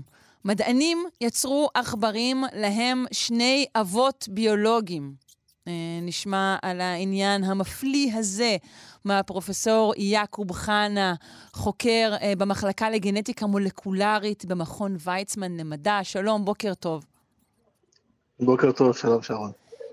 בוא תסביר לנו מה בעצם עשו כאן. אז אה, זה מחקר אה, מאוד מעניין. אה, שבעצם לקחו תאי גזע מנקבות, מעכברות נקבות, ובשיטה של הנדסה גנטית, סליחה, לקחו תאי גזע מזכר. או, זהו, כן, כבר אמרתי, מה זה הפייק ניוז הזה, אוקיי. זה מבלבל, את יודעת, גם לי שאני... אז, וגרמו בעצם לעיבוד קרומוזום הוואי, ככה שהתאים, במקום שיהיה להם XY, הופכים להיות X0, uh-huh. ואז גרמו שה-X הקיים ישכפל את עצמו, אז יהפכו להיות תאים שיש להם XX. כלומר, מתא שהוא XY למצב שהוא X1 בלבד, לשלב שיש בו שני Xים. כלומר, מאותו מקור של תא זכרי, עשו, אפשר לקרוא לזה Sex Conversion, לתאים שיש להם XX. וברגע שיש לך את התאים האלה, היום יש שיטות שיודעים בעכברים, אמנם צריך להדגיש, לייצר מהם ביציות. ובאמת הראו, זה קצת צפוי, אבל זה חשוב להראות את זה, שאת ה... שהתאים האלה יודעים לייצר ביציות. אוקיי. Okay. ואז בעצם אה, לקחו את הביציות האלה והפרו אותם עם זרע כרגיל, וייצרו עכברים אה, בוגרים. אבל אז, המהלך ההיריון נעשה בתוך עכברים זכרים או בעכברות? סתם... לא, לא, לא, לא, בעכברות פונדקריות. בעכברות, אוקיי. זה עדיין, עדיין קורה כן. בעכברות, אוקיי. כן, כן. אמ, עכשיו בוא, אנחנו שומעים את הדבר הזה, וזה נשמע מדהים, אבל אנחנו כל הזמן מדגישים מדובר בעכברים. בעצם מה ההבדל? מדוע זה כרגע לא ניתן ליישום על אה, תאים אנושיים? נכון. אז קודם כל, היום אה, אה, יש שני מכשולים עיקריים. השיטה שעשו בה את המהפכים האלה מ-XY, בסוף להגיע ל-XX, פה היא נעשתה בשיטה מאוד מאוד גסה ושימוש בכימיקלים שטיפה משבשים את הקרומוזומים, והם דאגו בעצם תאים שיש להם אה, אה, את, הקרומוזומים הנכונים. וסביר להניח שיש שם, כן הוכנסו פגמים קרומוזומליים קטנים בדרך. שאולי בעכברים אנחנו לא מבחינים בהם, אבל בבני אדם בהחלט כן, נבחין בהם. אפילו הם, בדיוק, קודם כל הם הבחינו בהם בעכברים, ולכן היעילות הייתה מאוד מאוד נמוכה, ו...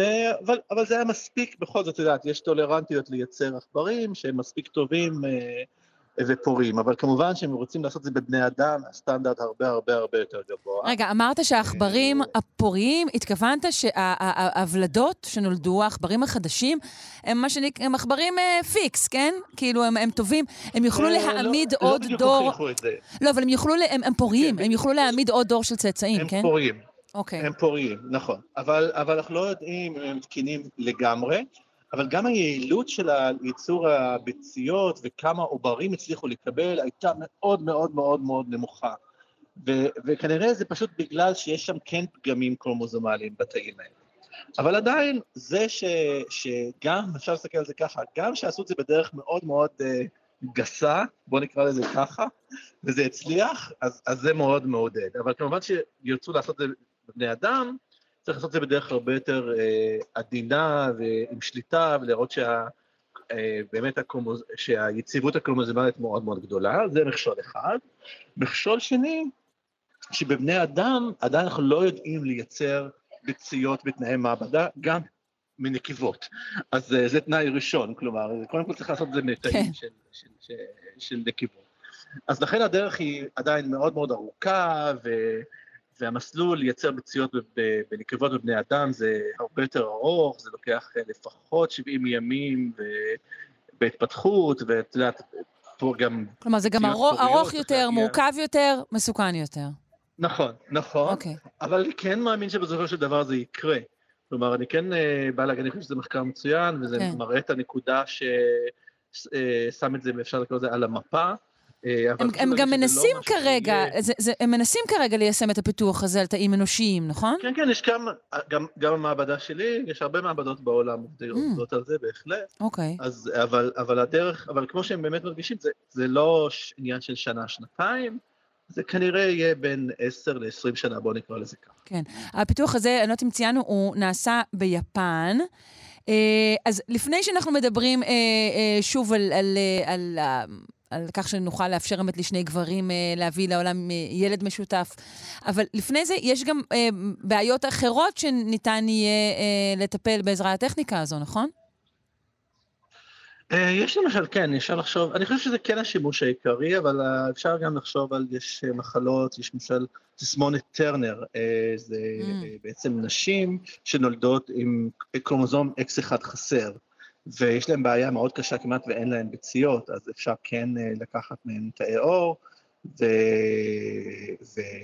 ושם לא מתחילים מ-XY, פשוט מתחילים מ-X0, מה שנקרא, X1, ואז לגרום להם להפוך ל-XX ואז לעשות ביציות, אז אה, זה זאת אומרת אמנם נדירה, אבל בהחלט זה יכול לעזור שם, ויש עוד כמה אה, מקרים מסוימים. אה, יפה, אז אתה אומר, עוד ייקח זמן, אבל, אבל, אבל זה יקרה, ככל הנראה יקרה. Uh, כן, כאילו, אני, שוב, בלי להיות נביא, ברור, בלי להיות נביא. מאוד מדבר ומתקדם, כן. מאוד מאוד יפה, ואולי נתקל במכשולים שלא צפינו, אבל זה נראה מאוד מאוד טוב, והסיכויים מאוד גדולים. יפה, אה, עכברים עם שני אבות ביולוגיים. תודה רבה לך, פרופ' יעקוב חנה. תודה לכם. חוקר במחלקה לגנטיקה מולקולרית במכון ויצמן למדע. יום טוב. יום טוב.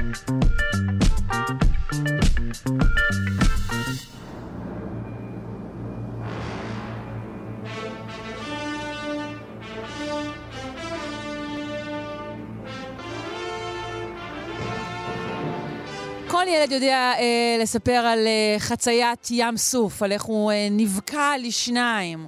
אבל גם הירדן אה, אה, נבקע לשניים, אה, ו- ו- וניתן היה לחצות אותו. נדבר על אה, חציית הירדן עם הדוקטור אילן אבקסיס, שדרן ההסכת דברי הימים על המקרא והמזרח הקדום.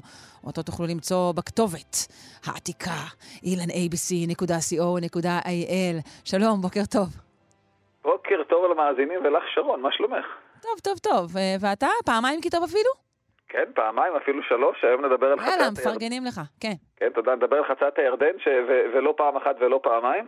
אה, אה, כמה מילים על הירדן ברשותך. אה, הירדן מתחיל אה, אי שם בצפון, באזור אה, שדה אליעזר שם. אה, הוא למעשה נהר שמורכב מכמה מקורות, יש את נחל דן ונחל חרמון, מה שמכונה בלעז בניאס, ונחל שניר שמכונה בלעז אה, חצבני, וגם, לא, לא ערבים יודעים, אבל גם נחל עיון שם מצטרף לאזור. והוא מתחיל שם מצפון לאגם החולה, זורם דרום על הכנרת. פעם הוא אכן עבר באגם החולה, היום הוא עובר ככה בגזרת אגמון החולה. מהכנרת הוא ממשיך דרומה בפיתולים רבים אה, עד ים המלח, והנהר עצמו אה, לא מרשים במיוחד. הוא לא רחב ולא ממש עמוק, שרון, ואני יכול לומר שאני כמורה דרך, אני יכול להעיד שלא משנה כמה אני מזהיר את התיירים האמריקנים שלא יתאכזבו מהירדן, הם מתאכזבים, הרי מי שגדל כן, ליד המפלגה... כן, וואו, הם חושבים הרי, כן, כאילו כל הנצרות כולה שטה על, על מי הירדן פחות או יותר, ואז הם מגיעים והם רואים ככה, את, זה, את הנחל זה... הקטן הזה שיש להם מאחורי הבית בשכונה. זה ממש ככה, ולמרות שאנחנו בעידן המידע, ולמרות שהם רואים ביוטיוב, ולמרות שיש תמונות, הם עדיין מאוד מאוד uh, מתאכזבים, פשוט לא מאמינים שזה הירדן המיתולוגי מסיפורי התנ"ך. עכשיו, אה, עד כמה שהנהר צר, ניתן אגב להיווכח בביקור באתר הטבילה, מה שמכונה בערבית קאסר אל-יהוד, זה ליד יריחו. עכשיו, מי שעומד על גדת הנהר רואה את החיילים הירדנים במרחק מטרים בודדים, ממש ככה. עכשיו, נראה גם ש... אולי הוא לא היה כזה צר, אולי הוא היה הרבה יותר מרשים? אה, אה, בוא נאמר, יכול להיות שהוא היה טיפה יותר מרשים, אבל לא הרבה יותר מרשים. כן? כן. כי עובדה אנחנו... המזונס הוא לא היה, בוא נאמר ככה. זה לא הפרת ולא החידקל ולא היאור. עכשיו, כנראה מקור שמו הוא מצרי, את יודעת, במצרית עתיקה המילה יאור משמע נהר, ממש כמו יאור, ואנחנו מכירים גם את היער דן ויער מוך ויער קון, שמתרגם אותם נהר הדן, נהר מוך ונהר הקון, מה שזה לא יהיה. עכשיו, אה, הירדן הוא באמת, אה, הוא נהר צנוע, בטח ובטח בהשוואה ליאור אה, וגם לפרת ולחידקל, אבל למרות רוחבו ועומקו הרדוד, זה לא פשוט לחצות אותו. הסיבה נעוצה גם בצמחייה אבותיו של גדותיו והן בשל גדותיו התלולות, מה שנקרא גאון הירדן. את, הירדו, את הירדן ניתן לחצות בנוחות יחסית ב... בכמה וכמה מקומות בודדים, אחד ליד יריחו, לא רחוק משפך אה, נחל פרת לירדן, ואחד ליד העיר אדם, ליד שפך נחל תרצה. שרון, אל תתבלבלי בין נחל פרת, זה ואדי קט, לבין נהר פרת, שזורם בטורקיה, סוריה ועיראק. אה, לא, לא, אני לא מתבלבלת, בטח. אה, לא, אני אומר שרון, אני מתכוון גם למאזינים בעצם. נקודות החצייה הללו מכונות, מה שמכונה במקרא אה, מעברות הירדן, המקומות שבהם עוברים את נהר הירדן. יעקב אבינו חצה את הירדן, אומנם לא נכתב במפורש, אבל נכתב שהוא היה בסוכות, תל דירעלה שבגלעד, פסוק הבא הוא כבר בשכם, שבעבר הירדן, אז ברור שהוא עבר את הירדן. עכשיו, אה, חצייה משמעותית של הירדן יש לאחר יציאת מצרים. 40 שנה אחרי ליתר דיוק, משה מת בהר נבו ויהושע צריך להעביר את העם, לכבוש את ארץ כנען, ארץ לנחלה, ולפני החצייה היה טקס שלם ושימי לב מה נכתב, והיה כנוח כפות רגלי הכהנים נושא ארון אדוני, אדון כל הארץ, במי הירדן, מי הירדן יכרתון, המים היורדים מלמעלה ועמדו נד אחד נט זה קיר, והירדן מלא על כל גדותיו כל ימי הקציר, כלומר מדובר בחודש אפריל, הפשרת השלגים בשיאה אה, מילאת הנהר, ויעמדו המים היורדים מלמעלה, קמו נד אחד הרחק מאוד מאדם, זה אזור דמיה, וכל ישראל עוברים בחורבה עד אשר תמו כל הגוי, הגוי לעבור את הירדן. כלומר, שוב, יש פה מין אה, תיאור של, של ייבוש, כל המים עומדים כמו קיר. הכהנים וכל העם עוברים, ואחר כך הכל חוזר אה, לקדמותו. בדיוק, זה, התיאור פה מאוד מאוד מזכיר אה, את אה, חציית ים סוף. עכשיו, בשני המקרים יש אה, שימוש במילה נד, במובן קיר מילה מאוד מאוד נדירה בתנ"ך. בשני המקרים העם עבר בחורבה. עכשיו, שימי לב גם שיהושע בעצם מעוצב מבחינה ספרותית כמשה שני. משה חצה את הים, יהושע חצה את הנהר. למשה נאמר של נעליך מעל רגליך, ליהושע נאמר של נעל, נעלך מעל רגליך. משה חולל ניסים, גם יהושע חולל ניסים. וכבר חז"ל למדו על כך שיהושע חיכה במרכאות את משה, וכתוב פני משה כפני החמה ופני יהושע כפני הלבנה, אז באמת יש פה ניסיון לבנות את יהושע כדמות נוספת. עכשיו, אה, חצייה נוספת של הירדן אה, מפורסמת היא, היא מסיבות קצת אה, עצובות, אבשלום מרד בדוד אביו, דוד ברח מירושלים והשאיר את חושי לסכל את הצד אבשלום, חושי הצליח לסכל את העצה ושלח את אחימץ, לומר לדוד שהוא, שהוא דוד חייב אבל חייב לעבור את הירדן, וכך באמת היה, והיה קם דוד לכל העם אשר איתו ויעברו את הירדן עד אור הבוקר, עד אחד לא נעדר, אשר לא עבר את הירדן. ולאחר דיכוי המרד, אה, מרד אבשלום, סופר שדוד חצה את הירדן בחזרה לכיוון ירושלים. עכשיו, ועוד אה, מעבר כפול ובאמת אה, חשוב ורלוונטי, זה מעבר של אליהו בעת עליית אליהו בסערה השמיימה. עכשיו, אליהו כזכור הוגדר כאליהו התשבי, מיושבי גלעד, כך שברור שהוא חצה את הירדן לעיר שומרון כדי להציק לאחיו בן עמרי, ובערוב ימיו אליהו רצה לחזור הביתה, מזכיר קצת, את יודעת, אה, אה, אלה דגי סלומון שחוזרים הביתה לקראת סוף הקריירה, ואלישע התלווה אליו, כתוב שניהם, אליהו ואלישע, עמדו על הירדן. ויקח אליהו את אדרתו המיל שלו, ויגלום ויכה את המים, ויחצו הנה והנה, ויעברו שניהם בחורבה. דילגתי על השיחה ביניהם, ויהי הם הולכים הלוך ודבר, והנה רכב ואש בסוס אש, והפרידו בין שניהם, ויעל אליהו בסערה השמיימה. ואלישע ראה והוא מצק, אבי, אבי, רכב ישראל ופרשיו. ולא ראו עוד, ויחזק בבגדיו ויקרם לשניים קרעים, וירם את אדרת אליהו אשר נפלה מעליו, האדרת מסמלת כמובן את העברת המקל מאליהו לאלישע, וישב ויעמוד על שפת הירדן, ויקח את אדרת אליהו אשר נפלה מעליו, ויכה את המים ויאמר, איה אדוני אלוהי אליהו אף הוא, ויכה את המים ויחצו הנה והנה, ויעבור אלישע.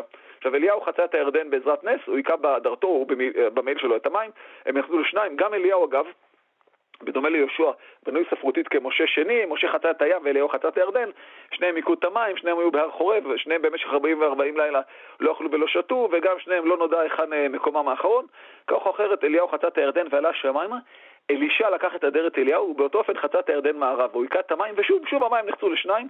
עכשיו, שרון, עד כאן החציות המפורסמות של הירדן, והעובדה שבני ישראל חצו את הירדן ליד יריחו, ושגם אליהו ואלישע חצו את הירדן ליד יריחו, מכוונת אותנו אל המעבר הפחות או יותר היחיד ליד יריחו, ש, ושכבר בימי קדם הייתה מסורת על האתר המדויק בו אירעו המקרים האלה, כשאני אומר ימי קדם, אני מתכוון לבית שני. אני מזכיר שיוחנן המטביל הטביל את התלמידים שלו בעיניהם את ישו בירדן. הברית החדשה לא תיארה מקום מדויק, אלא שהוא פעל במדבר יהודה. עכשיו שוב, כל הסימנים מצביעים על אתר ליד יריחו, וסביר מאוד שיוחנן המטביל לא בחר אתר סתמי, אלא אתר בעל משמעות, אתר קודש, ואתר כזה הוא מה שמכונה היום אתר הטבילה. והנה משפט הסיום שרון. עכשיו, נוצרים רבים מבקרים באתר הטבילה, היהודים לא, ובאמת חבל, אז אני קורא למאזינים לבקר באתר המקסים הזה. יפה. Uh, תודה רבה לך על החציות uh, הרבות שהוספת לידיעתנו. דוקטור אילנה אבקסיס, שדרן ההסכת דברי הימים, על המקרא והמזרח הקדום. להתראות. תודה לך ולמאזינים.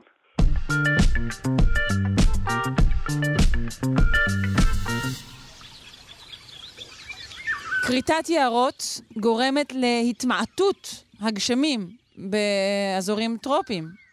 אני יכולה להניח אה, שזה גם פוגם שוב בעצים מהצד השני, אבל אה, נשמע על התופעה המדאיגה הזו מהפרופסור אורי שיינס מהחוג לביולוגיה וסביבה של אוניברסיטת חיפה בקמפוס אורנים, מייסד ויושב ראש ארגון טיים, שלום. בוקר טוב. בוקר אור. אז בוא אה, תאר לנו את התופעה הזו.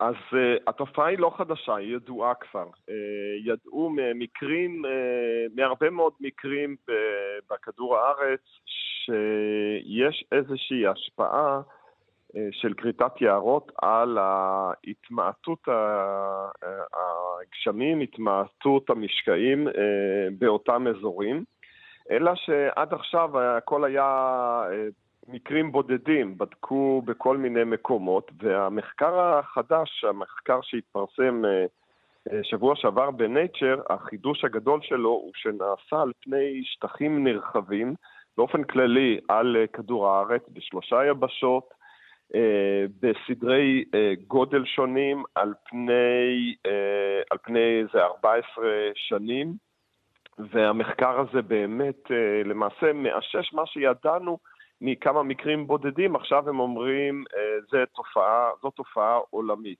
באמת, הכריתה של היערות גורמת בעצמה להתמעטות הגשמים, וזה בלי הקשר של הכריתת יערות להתחממות הגלובלית, לשינויי אקלים, מה שאנחנו mm, רואים. אוקיי. זאת אומרת, זה בלי קשר לזה. זאת אומרת, יש כמובן, הכריתת יערות עושה לנו, עושה נזק אדיר לאקלים בכדור הארץ, גם, גם מאבדים את, אה, את הגורם שבעצם, אה, שקולט את הפחמן.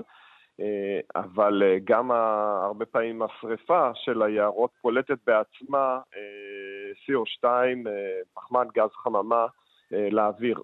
ופה, בלי קשר לגורמים האלה, ההיעלמות עצמה של היערות גורמת למיעוט משקעים.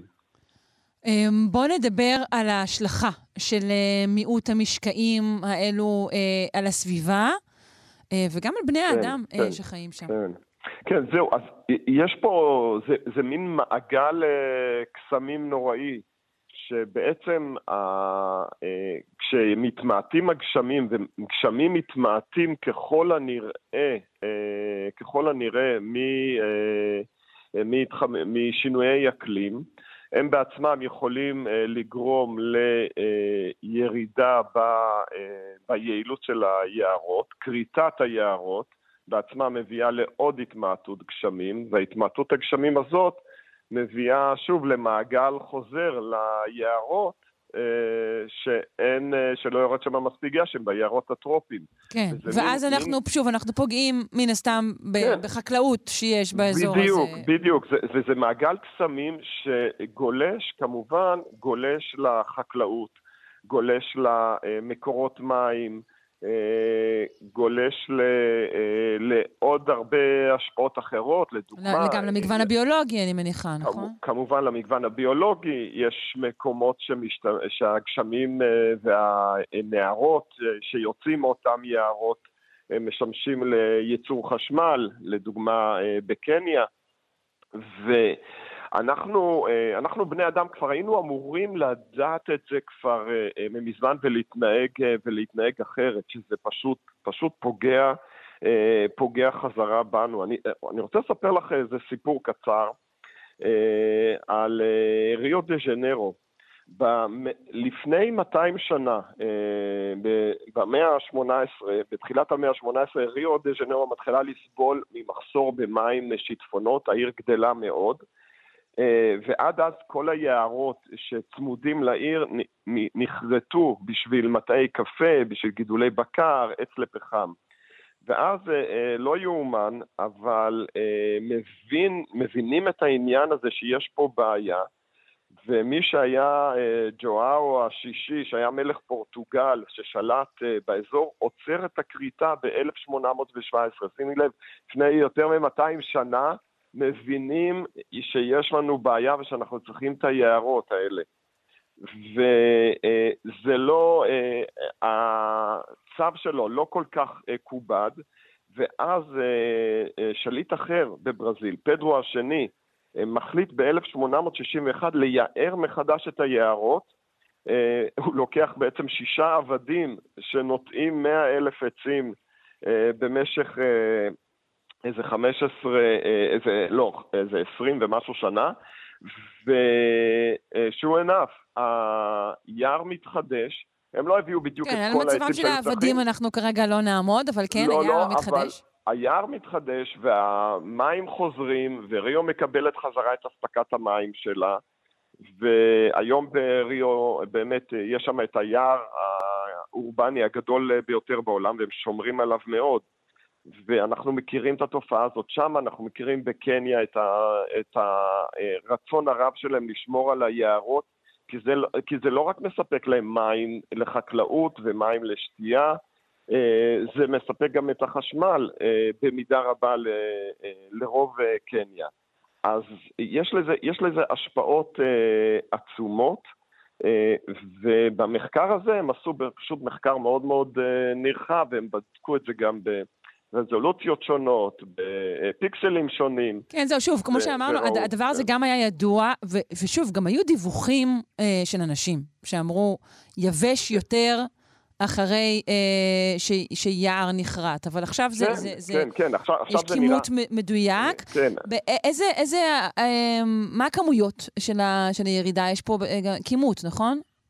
כן, כן, כן, יש, אה, כן, הם עושים אה, כימות, הם אומרים, הם, הם אומרים פחות או יותר, אה, זה, זה יר, נגיד ירידה של אחוז אחד בכיסוי היער גורמת לירידה של 0.25 מילימטר לחודש במשקעים, אבל זה נשמע, זה לא נשמע הרבה, אבל כשמתחילים מתחילים לעשות את החישובים ואת הקצב ה... את קצב הכריתת היערות, אנחנו רואים נגיד שבאזור של אגן הקונגו, הכחדת או כריתת היערות תוריד 8 עד 10 אחוז מהמשקעים עד סוף המאה, זה מאוד מאוד משמעותי. זה כבר נשמע ממש קריטי. וזה כבר, וזה יוצר את המעגל קסמים הזה. באמזונס מפחדים שאנחנו בדרך לנקודת האל-חזור, שבה המזונס לא יוכל לקיים את מערכת האקלים שלו והכל יתמוטט, וזאת אומרת אה, אה, השפעה על מיליוני מיליוני אנשים אה, בדרום אמריקה. ו- ולא רק שם, ההשפעה היא כמובן עולמית. כן, האם כן. יש משהו, פרופסור שיינס, שאנחנו יכולים לעשות במלחמה הזו בבירור היערות, בכריתת היערות? כן, כן, אנחנו, אנחנו בהחלט יכולים uh, לעשות, uh, לעשות הרבה דברים. א', uh, אנחנו צריכים לשנות את הצריכה שלנו, כי אנחנו, הצריכה שלנו זה, זה אחד הגורמים שמביאים לכריתת היערות. זאת אומרת, אנחנו בני אדם חייבים לשנות את הדרכים שלנו. ב', אנחנו צריכים, יכולים, יכולים לעשות מעשים לשמור עליהם, כמו מה שאנחנו עושים בארגון שלנו, ב-This is my earth time. אנחנו מאפשרים לך ולכל אחד אה, לתרום כמה שהם רוצים ולעזור לנו אה, פשוט ללכת ולקנות את השטחים האלה ולהפוך אותם לשמורות טבע. אה, ועשינו את זה אוקיי. כבר בשמונה אזורים בעולם.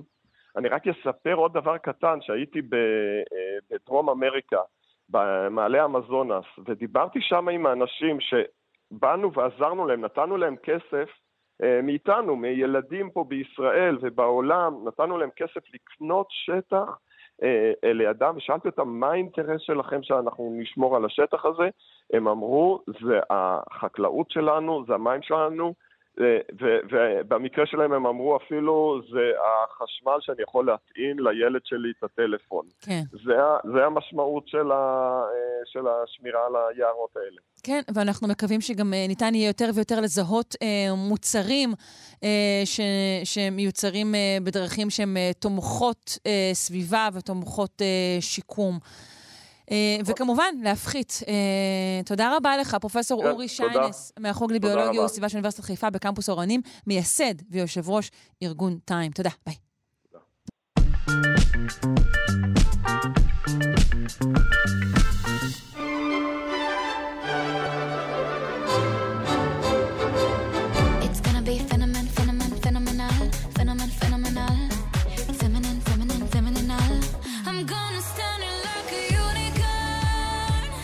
קיוויתי שזה גם יחזור עוד חזרה לאות, דימה, שתעשה פה רמיקס רציני.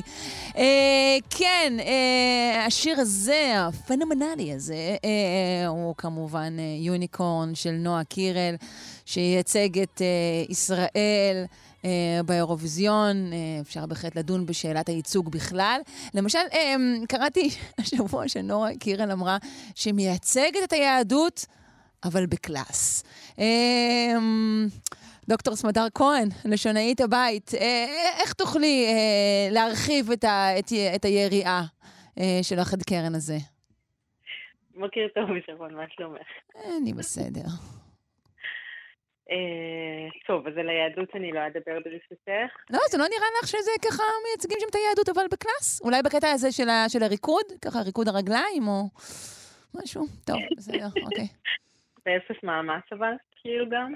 ממש אפס מאמץ, נכון, אפס מאמץ ו... טוב, אולי קשה להגיד אפס מאמץ על כל המאמץ. נכון, אבל בעיקר הדאגה היא שלא, בעיקר הדאגה שלי זה שלא תחטוף גריפה, כמו שאומרים. אה, טוב, אז בואי נדבר על חד קרן, ונגיד אולי כמה דברים. קודם כל, בכלל, מה זה חד קרן? את יודעת, אנחנו בשנים האחרונות, הילדות כזה מאוהבות בדמות הזאת, בכל חנות צעצועים רואים אה, חדי קרן בכל הצבעים ומכל המינים, ואנחנו די מתחילים להאמין שיש חיה אמיתית שכזאת, אבל לא כן. זאת בסך הכל חיה דמיונית לחלוטין. היא לא קיימת במציאות, אין אותה בשום גן נכון, חיות. כמובן שיש לי אחד בחצר, אבל חוץ מאותו אחד, אה, אין, אין עוד פרטים. נכון. אה, היא בעצם חיה שנוצרה במיתולוגיות של אירופה העתיקה וימי הביניים, אמ, ובעצם זאת חיה שמתוארת כדמות של תיש או של סוס לבן, אמ, שיש לו קרן אחת על המצח, ומה שמיוחד בה זה שהיא תמיד מתוארת, לא משנה באיזו מיתולוגיה, באיזו, אה, אה, באיזו דת, היא תמיד מתוארת כדמות, כחיה טהורה, כחיה אה, שלא אה, אוכלת אה, אה, חי, או צומח, לא פוגעת גם בשום דבר חי או צומח. והדבר כן, היא כל כך טהורה שרק בתולות אה, יכולות להתקרב אליה בכלל. בדיוק, ומה שהיא אוכלת כדי להתקיים זה טל הבוקר. כלומר, רסיסי הטל שאנחנו קוראים על המכוניות. נכון יפה? כן. Uh, מה שעוד יפה בשם הזה של חד קרן, זה שהיא בעצם מילה שמורכבת מעברית וארמית יחד. חד זאת ארמית כמובן, כמו בחד גדיה שאנחנו מכירים. זה בעצם המילה אחד, אבל בלי האלף, אה, שזאת הדרך לייצג את המספר הזה בארמית. אה, וקרן, אה, שהוא לחלוטין עברי, ואנחנו מוצאים אותה כבר בתנ"ך, כבר במקרא, אבל לא רק בעברית, אנחנו מוצאים קרן גם בצלילים האלה, אנחנו מוצאים אותה גם בעוד כמה לשונות אירופה, למשל אנחנו מוצאים ביוונית קרח, אנחנו מוצאים בלטינית קורנו, אנחנו מוצאים אה, כמובן את יוניקורן שאנחנו שומעים, ואנחנו מכירים את הורן. אז יש, אה, יש גרסאות או יש דעות אה, בלשניות שאומרות שמדובר כנראה באיזשהו שורש משותף, קדום. אה, יש תיאוריה, אני חושבת שדיברנו עליה פעם כאן, אה, יש תיאוריה שאומרת שהשורשים המקוריים אה, של המילים גם השמיות היו בעצם אה, דו-יצוריים, שתי יופיות, ועם הזמן הם אה, ככה נוספה להם אות נוספת. אה, אז יכול להיות שבבסיס התיאוריה הזאת נמצא גם השורש של קרן, שהוא כנראה קר או רנ, תלוי באיזו שפה אנחנו הולכים, ואיכשהו זה ככה השפיע אחד על שני, זה די אומר ש... בדרך כלל אנחנו אומרים שהתיאוריה הזאת בעצם אומרת שכנראה יש משהו בדבר עצמו שנותן לו את השם שלו. זאת אומרת, לא יכול להיות שבכל שפות העולם יש לנו אותן אה, אותיות שורש. אבל קרנה זה, זה, זה בשר, לא? כאילו, קרניבור? אז יש גם אה, אה, קרניבור שהוא בשר, אבל יש קרן שהוא איבר ספציפי בתוך החי. שזה הדבר, mm, okay. אוקיי. דווקא הרקמה הקשה לא, לא הבשר, אלא דווקא הרקמה הקשה יותר, אה, אה, כמו למשל אה, האוזן של, ה, או הקרן של האייל, הקרן של העיל, הקרן של התיש, אנחנו, זה, זה כאילו דווקא החלק ה, הלא בשרי שבדבר. אה, ועוד אנחנו יודעים על הקרן הזאת, זה שהיא גם באמת מסמנת איזה, היא משמשת הרבה פעמים להיות איזה כלי מלחמה נגיד, או כלי אה, אה, תקיפה אה, אבל היא גם נחשבת לדבר שנותן הרבה כבוד לבעל החיים שנושא אותה. אה, ולכן, אה, הרבה פעמים אנחנו אומרים, וואו, עלתה קרנו בעיניי. מה זה עלתה קרנו בעיניי? זה mm. בעצם, עכשיו אנחנו מכבדים אותו יותר ממה שכיבדנו אותו קודם, נכון? נכון. לא שבאמת יש לו קרן. אבל זה בעצם השאלה מהקרן הזאת שסימלה כבוד או גבורה או כוח או איזשהו מעמד אה, חברתי. אמ, עוד אנחנו יכולים להגיד על הקרן זה שאנחנו מכירים אותה היום גם במשמעות של קרן אור, כשהורה נותן לילדים של, לילד, לילדה שלו את השם קרן, הוא כנראה לא רואה בעיני רוחו את הקרן של התיש או האייל, אלא יותר את קרן האור שהיא מביאה אל חייו. אה, וגם השימוש הזה של קרן במשמעות של אור, אנחנו מוצאים במקרא כבר אה, בחבקוק. אה, ממש ונוגה כאור תהיה, קרניים מידו לו וש, ושם חביון עוזו. ממש אנחנו רואים את ההקבלה בין נוגה לבין קרן. נוגה שזה אור בעצם, גם כן. אז בקיצור, קרן היא מילה כזאת שיש לה באמת הרבה מאוד משמעויות. גם, אגב, משה רבנו, שהוא יורד. מהר סיני עם לוחות הברית, כתוב עליו שקרן אור פניו, כלומר, פניו האירו, זרחו. אמ, אז אולי מכאן אה, בעצם המשמעות הזאת של אה, קרן כמפיצת אור. יפה. אני נתקלתי בדיון, אפרופו, נועה קירל אה, הרי היא היא לא חד קרן זכר, היא נקבה. איך, איך היינו אומרות את זה? היה איזה דיון כזה, אם צריך להגיד חדת נכון. קרן? הרי זה לא שהקרן הזו, זה, זה לא נכון להגיד חדת קרן, היא צריכה להיות אולי חד קרנית או חד קרנה או משהו. אז, אז זאת השאלה באמת אולי הכי נפוצה שאנחנו uh, מכירים, ב, נגיד, בשנתיים וחצי, שלוש האחרונות, ככל שהחד קרן uh, מתרווח לו. אז באמת זאת שאלה, כי חד קרן כאמור זה בעצם לא מילה אחת, זה, אה, זה מין צירוף סמיכות שכזה, אה, וגם הוא לא רק עברי, אלא עברי וארמי, וגם קרן בעצמה זאת הרי נקבה, אבל... כן, אם כאילו אולי מוזר שבכלל שואלים את זה, למה לא פותרים את זה בחד קרן הבת? כמו שפותרים את שאר הדברים. אז, אז, בדיוק, אז בדיוק, אז מבחינה בוטן, מבחינה אה, אה, זואולוגית, אם יש כזאת, אז באמת היינו אומרים פשוט חד קרן נקבה, או נקבת חד קרן. כמו שאנחנו אומרים למשל צפרדע נקבה, חמוס נקבה, זאת אומרת אנחנו, כשאין לנו ממש זוגות, למשל גמל הוא נעקה, אנחנו יודעים, אה, חמור ואתון, אנחנו יודעים אה, להגיד, כי יש באמת שם נפרד לנקבה של אותו המין. אבל במה שאין לו שם בנפרד לנקבה, אז אנחנו פשוט אומרים נקבה, צפרדע נקבה או צפרדע בת. אה, אבל מאחר שכבר פנו ושאלו את האקדמיה על הדבר הזה, אז האקדמיה נתנה כמה אפשרויות. היא אומרת, אפשר למשל להגיד חד קרנית. חד קרנית אנחנו מכירים, סיומת אית, והרבה פעמים אה, הופכת לנו מילים אה, בזכר נכון, לנקבה. נכון, אבל זה ממש נשמע כמו בעיית עיניים ככה. אז נכון, אז יכול להישמע קצת בעיית עיניים, וגם יש שיאמרו שזה קצת מקטין, כי סיומת אי תמיד מקטינה, שק שקית, נכון? כף כפית.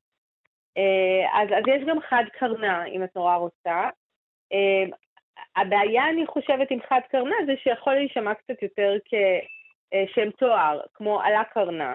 נכון. אז, אז אני חושבת שפחות עובד. כן, לא, חד קרנה זה חד הקרן שלה. נכון, זה גם יכול להיות צירוף, אה, אה, זה, זה יכול להיות גם ביטוי קניין, נכון, זה יכול להיות אה, צירוף של איכות שכזה, הקרן שלה, את צודקת. אפשר גם להגיד חדת קרן, אבל בחדת קרן אנחנו יכולים לחשוב שמדובר בחדה, קרן חדה, כלומר כזאת שהיא מחודדת בסופה, מה שנכון, אבל לא הופך אותה לנקבה. הסיבה שהאקדמיה מאפשרת את חדת קרן, היא אומרת, רגע, כמו שחד הוא ארמית, אז גם חדה היא בעצם צורה ארמית, אז אפשר מכאן לקחת את הנקבה. אמ, להישאר בעצם... כן, זהו, גם החד קרן יש בו את אותה שגיאה גם ככה, זה, זה, זה לא, זה אפשר לומר, נכון? זה כאילו לא נכון, נכון להגיד חד קרן. נכון, נכון, זה לא, כן, זה, זה כאילו לא בדיוק נכון, אבל לא לגמרי לא נכון. בעצם האקדמיה אומרת, רגע, אבל היום אם אנחנו מסתכלים על חד קרן, אנחנו לא מסתכלים על חד כאילו, אנחנו כבר לא תופסים את חד כארמית, אלא אנחנו תופסים את זה כקיצור של המילה אחת או אחד. אז אם תופסים את זה כאחד, אז אולי זה לא כל כך נורא שיש ההרכב הזה. ואז אמרתי, אם כבר אנחנו תופסים אותה ככה, אז בכלל אפשר ללכת לצורה חדשה לגמרי כדי לציין את הנקבה ולומר חת קרן, כמו שיש חד לאחד, לזכר, אז חת לנקבה. זה לא רע בכלל. זה לא רע בכלל, אבל אני לא שאני אגיד כזאת. אני מחבבת את זה. ידעתי שאת תחבבי את זה, האמת. תודה רבה לך. שזה מה שאת תחבבי. אולי אני עוד דבר אחד על מעבר היפה שעשתה החיה הזאת, היא עברה מהעולמות הדמיוניים לעולמות המציאות, לפחות בתחום ההייטק. אה, אנחנו אה, יכולים להגיד שאנחנו מכירים היום את המושג הזה, חברות, אה, חברות חד קרן. שבפעם כן. הראשונה שאני שמעתי את זה אמרתי, מה, למה שיגידו דבר כזה? נשמע לי נורא מוזר, ממש אפילו שלחתי שאלה לבן אדם שכתב את זה.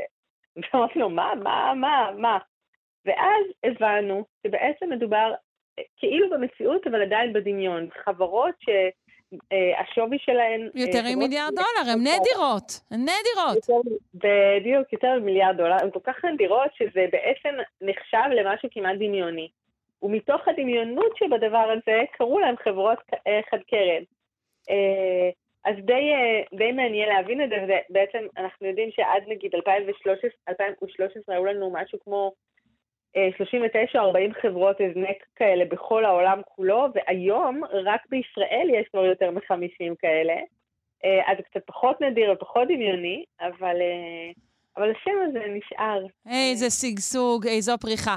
אה, טוב, אה, נאחל לנועה קירל בהצלחה עם השיר הזה, ונודה לך, הדוקטור סמדר כהן, לשונאית הבית. תודה, ביי. תודה, ביי. Música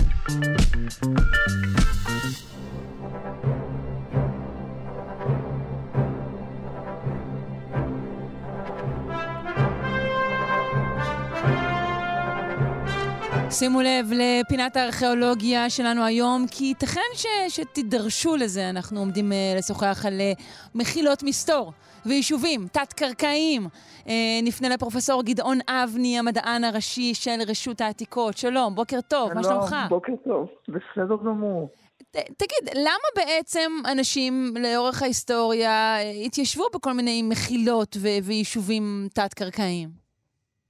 טוב, אז יש לזה באמת שתי סיבות עיקריות. האחד, אה, כמו שאני מקווה שלא נצטרך לזה, אה, בעיתות של אה, מלחמה ומצוקה וכיבוש ופורענות, לא יודע, אולי אפשר להשוות את זה לחדר האטום של היום. כן, אבל... מקלטים זה פשוט שימש כמעין מקלט? זה שימש כמעין מקלט, אבל בצורה קצת אחרת ממה שאנחנו חושבים על זה היום. זאת אומרת, אה, קודם כל, איך זה נראה?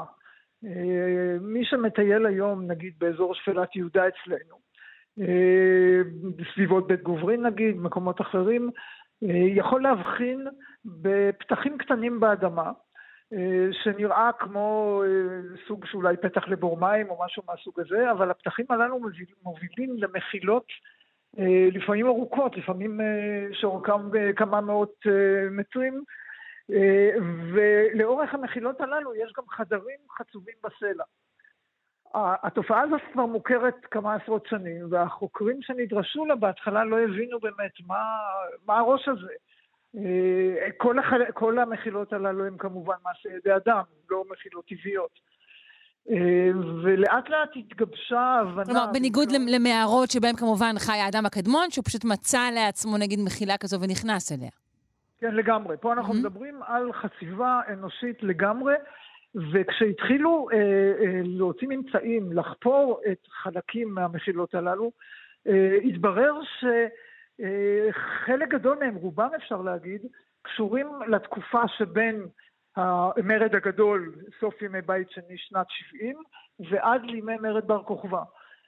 ודרך המחקר והממצאים עלתה הבנה שזאת בעצם הייתה סוג של אה, אה, שיטה אה, כדי ליצור איזושהי מערכת אלטרנטיבית ליישובים הכפריים שבהם חיו האנשים בעיתות שלום למעלה, לייצר להם אפשרות להיכנס מתחת לאדמה, להסתתר, ואולי אפילו לנקוט באיזה סוג של מלחמת גרילה, אם אנחנו מדברים על מרד בר כוכבא, על התקופה שבה הצבא הרומי כובש מחדש את אותם חלקים של ארץ ישראל שבהם האוכלוסייה היהודית התמרדה, אה, אז השחזור שמציעים היום לתופעה הזאת היא באמת איזשהו אה, ניסיון להסתתר, אבל גם להתבצר, כך שאם מתארים לעצמנו יחידה צבאית רומית מגיעה לאיזה כפר יהודי ולא רואים אף אחד בכפר כולו נטוש, ובעצם כל האוכלוסייה מסתתרת מתחת לאדמה, ואולי,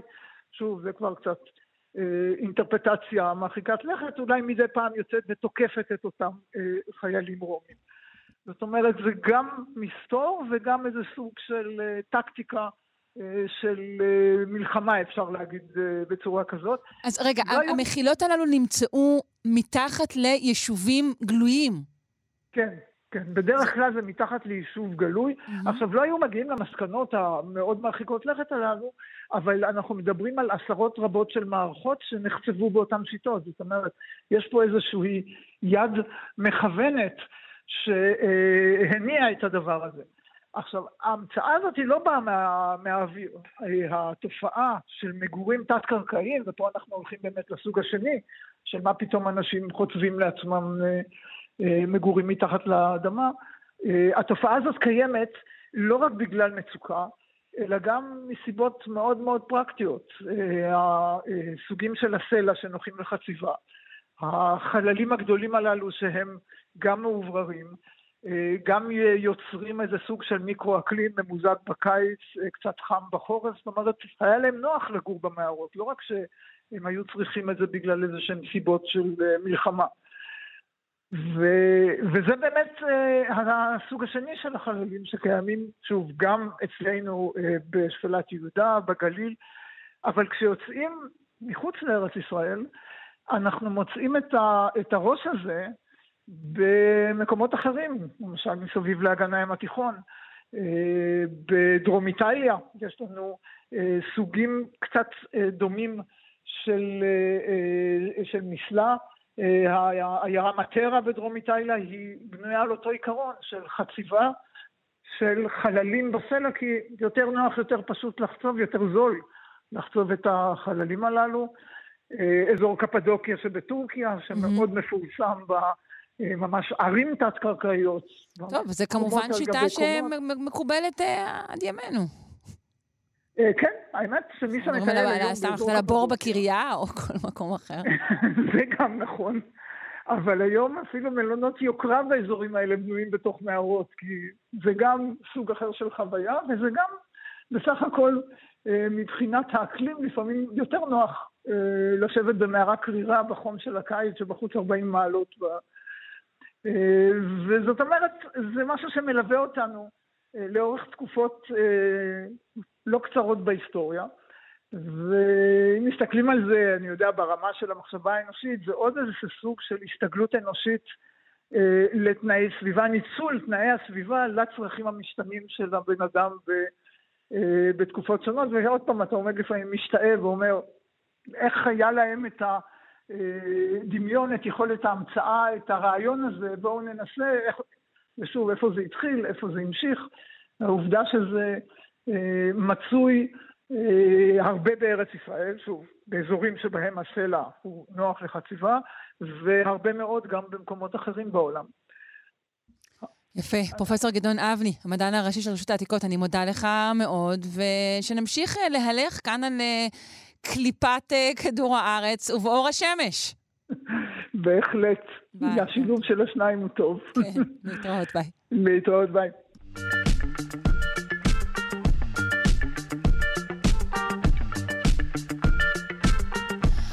כאן שלושה שיודעים להיום. אה, נודה לאלכס לויקר, לתמר בנימין, אה, לדימה קרנצוב. אה, אני שרון קנטור מזכירה לכם שידור חוזר בשעה שמונה בערב, או שאפשר להאזין לנו כהסכת, מתי שאתם רוצים, מתי שנוח לכם ואיפה שנוח לכם.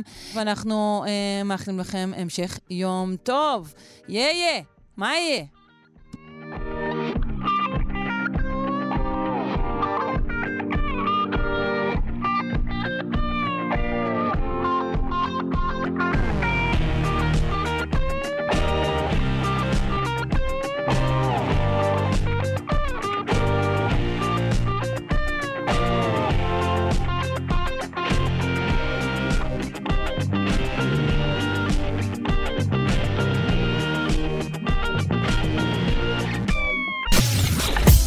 אתן מאזינות ואתם מאזינים לכאן הסכתים.